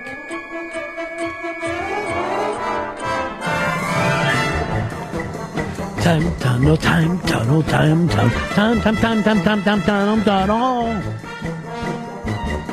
This sounds a little bit like the Planet of the Apes theme. Like someone ripped off John Williams. Dennis, you're on the Ron and Fez show. What up, boys? I got actually two John Williams Star Wars one. One is there's a simple drum thing at the start You of You have no uh, control in Revenge this of room? the Sith, and the other one is Duel of the Fates. Duel of the Fates is probably the best one he's done in like 15 years. Uh, Duel of the Fates from what? From uh, uh, episode one. Okay. That was the one where the Liam Neeson was battling the Darth Maul character. I love that scene too. Yeah, and and the music is great. And I thought the Darth Maul fucking guy was amazing. Oh yeah, this is great. Yeah. This is fantastic. The chorus. This sounds like uh, there's a bunch of people that are on Satan's side.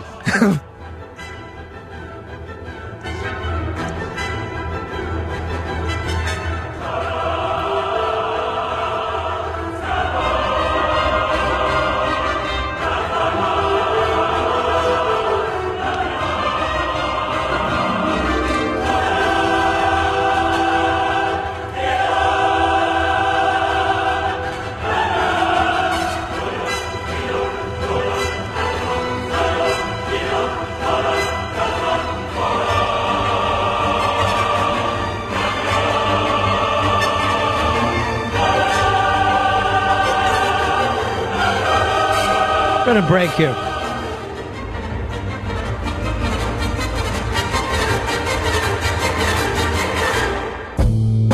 Tonight, on Ron Bennington Interviews Zombies, dead musician Keith Moon.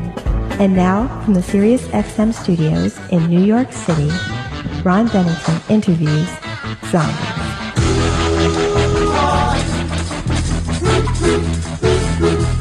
Thanks and welcome to Ron Bennington Interviews Zombies. Uh, tonight we're going to be talking to one of the greatest zombie drummers of all time. From The Who, zombie Keith Moon. How are you, Keith?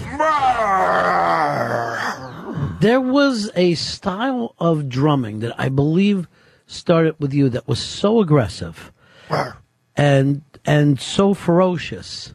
Wh- Where did you pick that style? Was it jazz? Was it blues?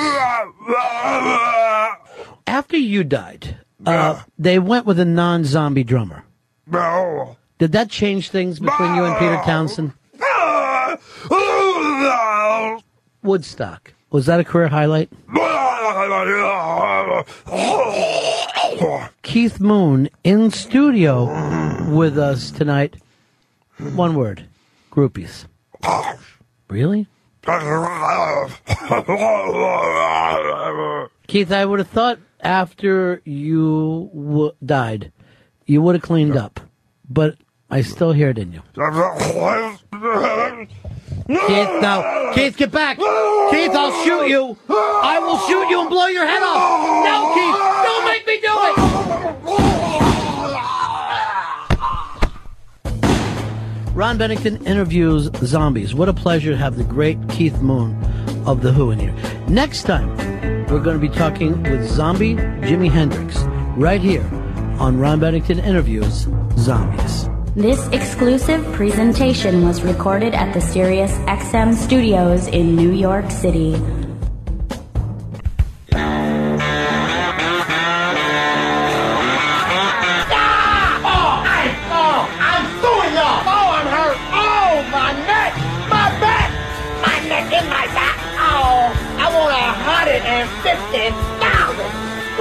Out of court right now for twenty bucks.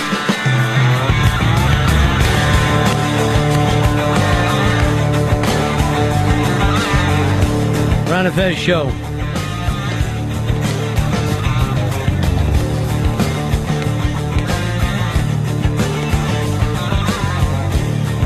It's kind of an interesting thing that uh, got picked up off the internet. And I don't know if it's much ado about nothing. But here is uh, Bruce Springsteen is going to be uh, the man who closes down Giant Stadium. It'll be the last concerts in Giant Stadium. And of course, uh, who else but Bruce Springsteen? This story was broke, of course, uh, by the girlfriend of our own Scruffy. So he sells out the last three shows, Fez. And he sells them out so fast that he adds two more shows. Now, the Bruce Springsteen fans are angry, saying, We thought we bought the last show at Giant Stadium. I cannot get over this. Why worry about such a thing? This is a total ripoff. You thought you were going to be the people who bought that last show thought they were going to be the last people in Giant Stadium. And that's why they wanted to go to the show. Not to see the guy that they're a fan of. Not to have a night of music, but to be sitting in a building on the last night it's there. You know, a lot of those people were going to be telling that story the rest of their lives. I was there the last night of Giant Stadium, and now. And let me let me say the response. Who fucking cares? Who cares? How is that the important part of this? All right, let me go over to the New Jersey Zone. Feast Side, Dave McDonald. Feast Side. I think it's just sour grapes by these Giants fans. Um, They're excuse me, Giants fans. Bruce fans, specifically because if you know the way the boss works, eighty percent of the time he adds shows. Not only that, so does any other performer. Exactly. You know what I mean? When you go, Elton John will say, "I'm selling four at Madison Square Garden." If four shows out, throw, sells out, he's adding a fifth. I purposely did not, even though I get the East Street email alert. Uh-huh. Okay, I did not get tickets because I knew that the boss was going to add shows like he's done for 25 years. Yeah, this is not uncommon, not even just for him, but for anyone else. Here's our good uh, friend, Photoshop Mike. Hey, Mike. Hey, fellas. What's going on? Uh, listen, the same thing happened with Billy Joel when he did the uh, last play at Shea. We got tickets for the last play at Shea, and then they added the second show the next night. And a lot of people were waiting on lines, paying all kinds of ridiculous prices for them, uh, and they got and they got kind of stuck. Like Fez is saying, it's kind of a rip. I mean, I wanted to see him play anyway, but then they tore the stadium down, so they got two nights out of one. You know? But who wouldn't want to do that? And the fact is, are you there to see Billy Joel or look at a building? Well, we were there to see Billy Joel, but then the problem was when they added the second show, that's when they got like Paul McCartney to come down and, and do all this stuff with, with different guests. Yeah, but you saw John Mellencamp, so you can't be too mad. Well, I guess. All right, let, let's get something here. Yeah. Southside Johnny is coming to Giant Stadium. Bon Jovi is going to be there at Giant Stadium. The Jersey guys are going to come out for this. You're not going to be able to stop them. I think that what Photoshop Mike brought up about Shea is even worse, especially if you're calling the ticket the last play at Shea and it ends up not being the last one. The last play at Shea. Those are the last two shows. It's it's the same thing. I mean, you know, the shows are going to be similar. I know Bruce will change a couple songs. It'll be the same. You know what? This goes back into that collecting bullshit. Instead of using something, you want to save a ticket and sell it later. It's really fucking crazy to me. Sammy and Queen, you're the Ron Fez show. Hey, Ronnie and Fezzy. Listen, this is no surprise if you're a Springsteen fan. He's always added more shows on back since the 80s, the Giant Stadium or the Meadowlands. You know what I'm saying? But you know what? He did not invent this. They'll say, okay, the sound of music is going off Broadway at such and such a date. When those sell out, they're going to say, held over by popular demand and try to sell another week. And then another week after that. This is what you do when you have demand for your product. But I think this is a unique circumstance where the building's being torn down. If he's going to add dates, he should have added them on the front end. What? We're uh, coming earlier than we said. I gotta be honest. As a Giants and Bruce Springsteen fan, Yeah. The last days of Giant Stadium are just not a big yeah, deal. we're not talking about the last days of Yankee Stadium here. we're talking about a cement fucking elephant that no one really cared about anyway. a, a, a lacking personality, cold building that was built in the early '70s. You know what I would like? I'd like to see this. oh, it's the last uh, football game at Giant Stadium. Oh no, now those fuckers made the playoffs. I thought I had the last ticket, but they're on to the playoffs. Here's a nice sports story for you, Fez. See if me and you agree on this one. Uh, LeBron James is taking uh, shit right now from the NBA and the NBA commissioner for not shaking hands after the loss. Yeah. Uh, David Stern, you should tell uh, LeBron James, yes, in this league, sportsmanship is part of it. We shake hands. Why? What are we in Little League? The guy just lost the playoffs. You ever see any handshaking in uh, baseball? Mm, no. So what's the difference? What is the difference? If sportsmanship is so important and the fans care about it, why don't they want to see the Yankees go out and shake hands after uh, the fucking Cardinals beat them this year? There probably, I think there probably should be uh, handshaking in baseball. There's not though. So there's not. So why aren't all those guys picked up? Is there handshaking in football? There's uh, where the coaches meet across the field at each other. So what's that got to do with LeBron?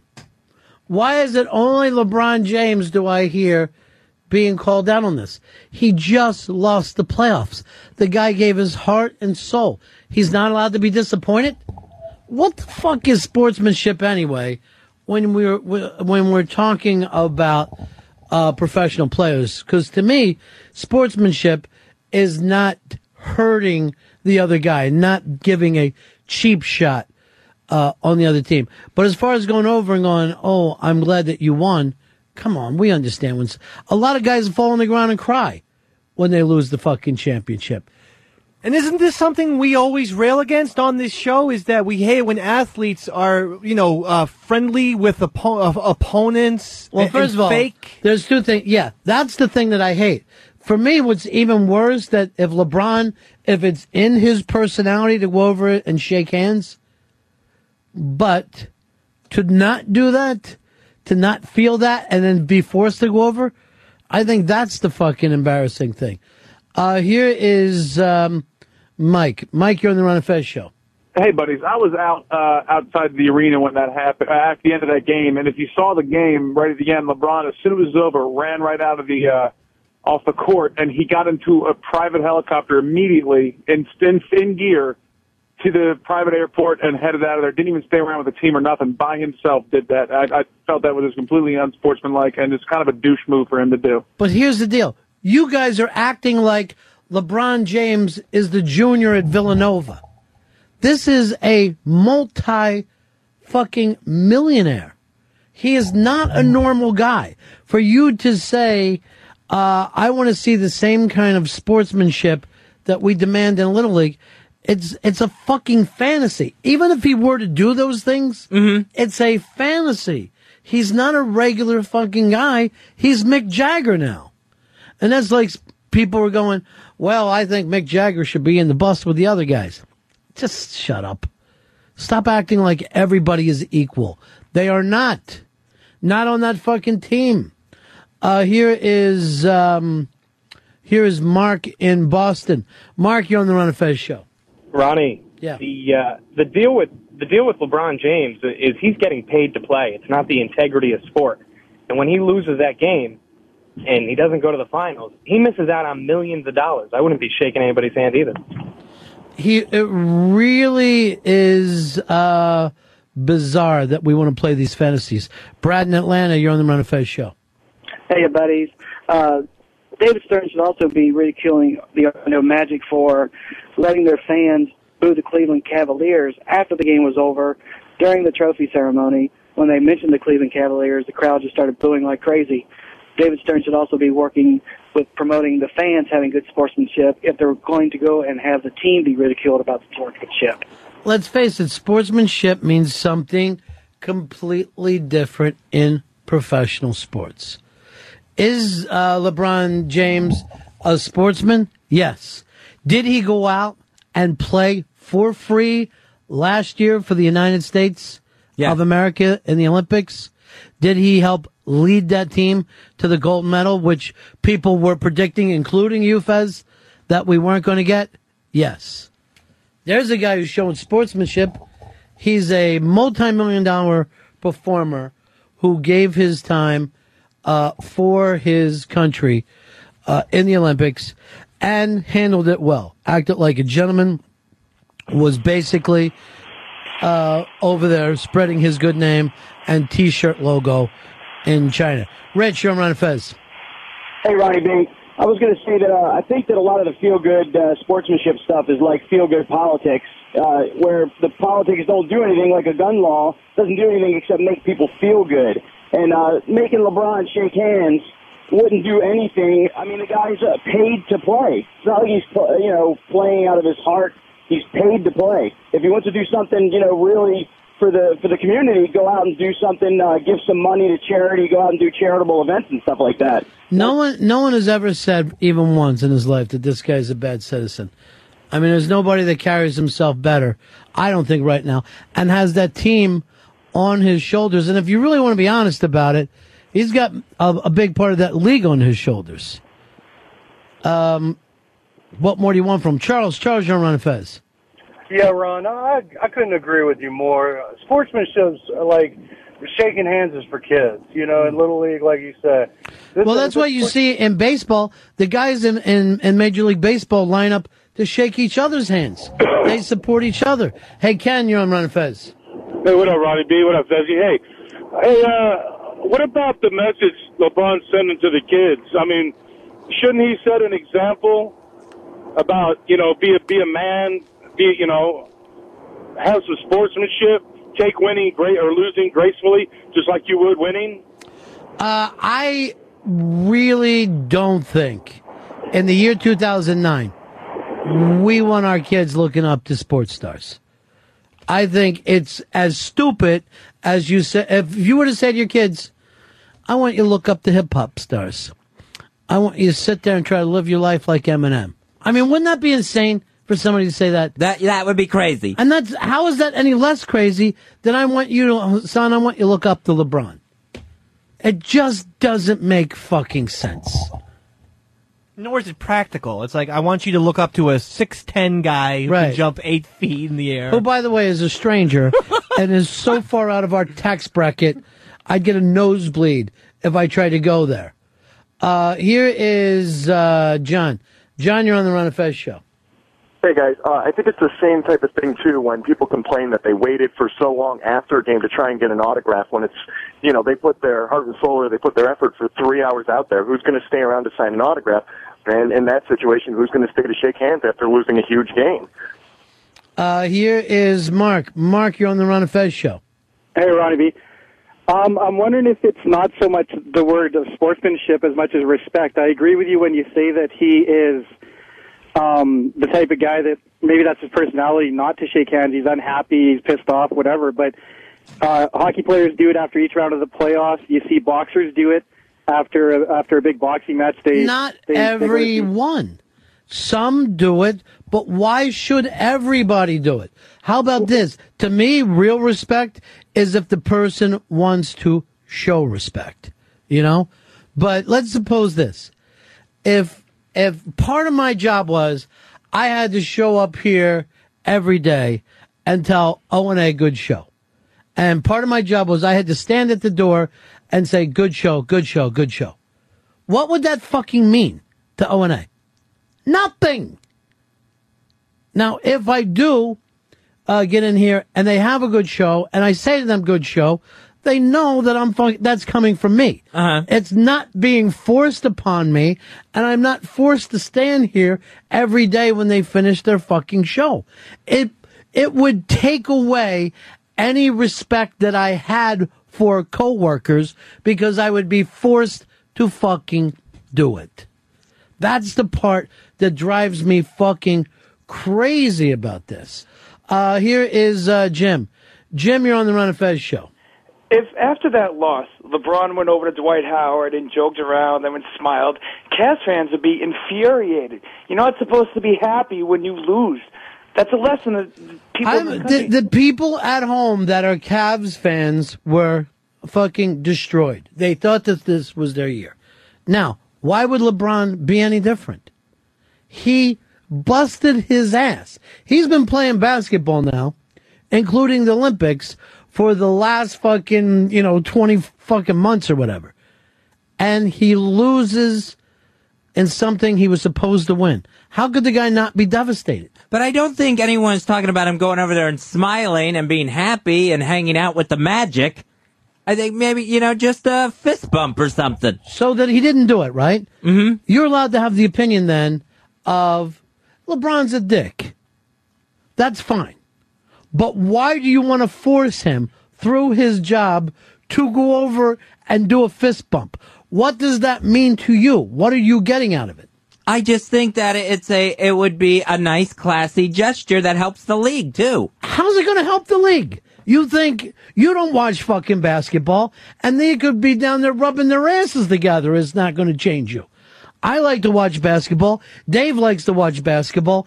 And guess what? We're not watching if everybody fist pumps at the end of the fucking game. We've either moved on or we're checking out, um, uh, you know, the, the plays after the fact. But we're not watching the guys on the floor to see if they're nice to each other. The league needs more LeBrons because, quite frankly, we're sick of being sports fans who, in the end, feel like we're wrestling fans. There's a lot of times with some of these teams that as a fan, you feel like you care more than the owner who you see sitting next to the owner, other owner, and they're giggling and they're laughing during the game. The coaches who go out and do clinics together afterwards and the players who all work for the same goddamn shoe company. As a fan, you feel like I fucking care. I want these guys to win. I'm going to tell you something. I'm going to quote somebody. It's a very good friend of mine, Hard Rock Johnny. And he says, Giants. A Giants, Yankees, a Giants, Knicks, Giants, Rangers, Giants, Yankees, Giants. Um, here is, uh, uh, here is, uh, Carl. Carl, you're on the Ron and Fez show. Hey, Ronnie. Um, the other players that LeBron beat earlier in the playoff series, they all went and shook his hand, showed him that respect after he won. Why shouldn't he show that same kind of respect? It is not other fucking. Well, look, hold on. It is not respect if you're forced to do it. For you to sit there, Carl, and say he's a dick, he didn't show respect back. I dig that. I'm. I, I say have that opinion. That's great. But the second we force someone to do that, it's not fucking respect. That takes that takes respect out of the fucking thing, and this is a way not to get fined. I don't understand why you don't get this. What is wrong by going, LeBron's a dick? I don't like LeBron. He doesn't shake hands. Anybody who wants to have that opinion can. But you don't have to fucking, when you force that guy, you're no longer looking at respect. You have taken manners out of the fucking equation. Uh, Bruce in Louisiana, you're on the Ron and Fez show. Yeah, hi guys. Um, I believe that if you know a, a lot more gay individuals would be watching basketball if they allowed fisting at the end of the game. Nice try, Bruce. Uh, here is, uh, I'm going to guess Mike in Florida. Mike. Yeah, I mean, he shook hands after a first two series that they won, but when they lose one, he doesn't have enough class to go and shake hands. I, I, I mean, you you can hate him or not like him for it or anything, but I mean, it's just kind of being a poor sport. I well, you can say that, but I I want you to understand something. I don't think I'm getting through to people.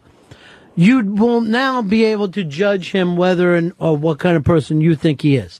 But the second that you force people to do that by fines, you're not getting respect. You're only getting obedience. It's why the end of hockey is a joke. The fact that these guys are crushing each other and then have to skate and shake each other's hands, eh, some, you know, it, it makes no sense. It's not plausible. And the fans know that, and that's why hockey is struggling to get mass appeal. All right, let's do the thing where the guys at the end of a football game, they all sit and pray, right? Uh huh. And you find out who the Christians are. Right, yeah. If everybody fucking was forced to do that, would it have more meaning or less meaning? It would probably have less meaning if it was, you know, a part of the game. Yes. So now you see the guys that that say, "I want to show the world I'm a Christian." Same thing could happen here with um, with the sports. The person who is a guy who's like, "Hey, I don't care whether we win or lose. I want to show respect." That guy can be seen, and guys like LeBron who are like, "This pisses me off. I'm getting the fuck out of here, and I don't want to see anybody get till next year." Then you get to uh, see them. Eric, Eric, you're on the Ron and Fez show. I, I, dig what you're saying. I, I understand that it's forced, and and you know he's he's a star player, so he should be up there whenever whenever uh, he loses, especially in that light. But he's also a role model for a lot of kids, and it's called character. You know, right, you got to do those types of things Eric, in situations that are very very tough. Here's what you here's what you need to understand though if you're pointing this out to a kid, right? Okay. The guy is still a role model even by doing something poorly. That you could turn to your kid and saying, "Look at this. As good as LeBron is, he doesn't have enough fucking character to go over and and, and thank the other team." All right, I dig that, man. I dig that. That would that is your position as a father. Or some fathers would say, you know what I hate? LeBron going over there and shaking hands with a big smile on his face. It shows he doesn't he shows that he doesn't like it. Cuz I've known those fathers. I've known those fathers that hate to lose and hate when their kids lose. Colin, you're on Fez. Oh, buddies, fuck that role model shit. I watched at least once a month. My father showed me the clip of Jack Tatum smashing that guy's helmet in the '81 Super Bowl. Unbelievable shit. I, I don't think there's enough hatred in pro sports now. I, I, I want to see guys that legitimately don't want to get along with each other. It's like it's all one big fucking team out there. It's too much, man. Well, you already got if you look at stuff like the NFL, what competition factor is there now for the owners? When you can make the same money in a small market that loses as with the team in a large market that wins, where's the competition in that? What reason is there to fucking care? It's you will look at a lot of people in that game who don't care one way or another. Steve O, you're on the Ron Fez show. Steve, once, twice. You're out. Here's Corey in Canada. Corey, you're on the Ron and Fez show. Hey, Ronnie, how you doing? Yeah. I get your point, and uh, I see it. But my thing is, is I think that you know it, you can count on his classiness or not, but it's just the same thing as standing up at the beginning for the anthem. You may not be an American, you may not be a Canadian, but you stand there and you do it because it's part of the game and it's part of the culture, and that's what makes you part of a man and part of a warrior. If you've getting you've been beat, you take your licks, you stand up there, you. You, But accept here's the that. thing: if, if- if you want to know who really cares about the national anthem, it would be interesting if you could stand or sit on your own. I would get a better read, and I would feel like I was in a more honest situation than I would for people that are forced to stand up. That's what I don't get. For some reason, we want to take this freedom thing and throw it out the fucking window every chance we get. All we want to do is force everybody to go along. And then, there- then forget free choice. There is nothing wrong with saying to your kid, that fucking LeBron is a red ass. There's a guy with no fucking class. He wouldn't go over and shake hands. Instead of acting like, oh my God, he didn't shake hands. Now my kid is going to grow up to be retarded. But wouldn't it be a good decision for him to shake the hands, even uh, uh, just as a business decision? That would be his decision. Then he can make that point. Why am I making fucking LeBron's decisions for him? Well, it's because I think what's good for LeBron is also good for the league. Uh, the more popular he is, the more popular the league's going to be. Says who? And I- vice you- versa. You know what? Uh, when I was a little kid, used to boo fucking Pete Rose when he was out of town. When he came to fucking uh, Philadelphia, loved him. You should boo the other fucking guy. There's kind of a sign of respect there.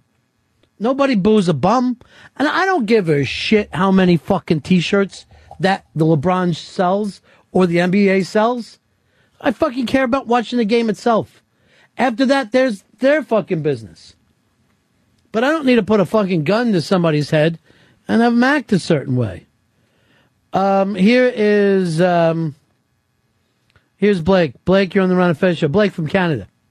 Hey guys, I just wanted to say something like that. I think it shows a lot of heart on behalf of the player. If he is so pissed off about losing, he's not willing to shake hands afterwards. Like he was really out there trying. I don't know if you guys watch any NASCAR, but Kyle Busch, you know, he runs so hard, and if he doesn't win at the end, man, he's pissed. Sometimes he's so pissed he just says "fuck it" to his team and let them deal with the car afterwards. He won't even bring it to him. Yeah. I mean, to me, I want to if I'm working with guys, I want to, I want to, I, I, I respect the guys who want to fucking win more than people that are nice fucking guys. I could give a shit how nice people are if I'm in a fucking business. I'd rather win. Uh, here is, um, here's, uh, Texas Chris. Chris, you're on Fez. Hey guys, I love the show. Um, my point is, I, I became more of a LeBron fan this year than than I ever have been before. I think he's an incredible athlete. But the but the point you make about these guys, they don't sign up to be role models. They don't sign these contracts to be a professional athlete with the intent of becoming a role model. But I think it's absolutely an unavoidable thing when they're on every Nike commercial and every every time you turn the TV on, they're on ESPN. These guys are unavoidable role models, and I think they need to make some better decisions about the messages they're sending. Even if they don't like doing it, we got we got to do some things sometimes we don't really like doing. But they need to take a little bit more responsibility about uh, the message that they're sending out because there's a lot of kids out there staring at them every day. Well, guess what? If you if it's your kids, you got to step in front of that thing and you got to be the role model. I agree. And think not that's a good expect. LeBron James to raise your kids because he went into that fucking league as 18. If they're looking up to a skateboarder or a fucking hip hop star or a rock star more than you, what's that fucking tell you? Now who isn't doing their job? Now look who hasn't taken responsibility and stepped up. One of the things that we fucking keep coming back to on this show, and it drives me crazy, is how many times we want people to conform to instead of being free, and we don't want responsibility. Every fucking day, I'm constantly hearing on this show how something is someone else's responsibility. Maybe we'd eventually just take a big shit on the fucking Constitution. Because it seems like everything that it's about, we don't fucking care about one way or another. All right, that is it for us. Uh, we will see you guys uh, tomorrow. There is a free screening of Last Night in Brooklyn. That is the film by Franklin. That's going on Thursday, June 18th, 8 p.m. at the Lions Den Sports Cafe and Grill, 17 Page Avenue on Staten Island. That's June 18th. Uh, that's the end of my show. Donk.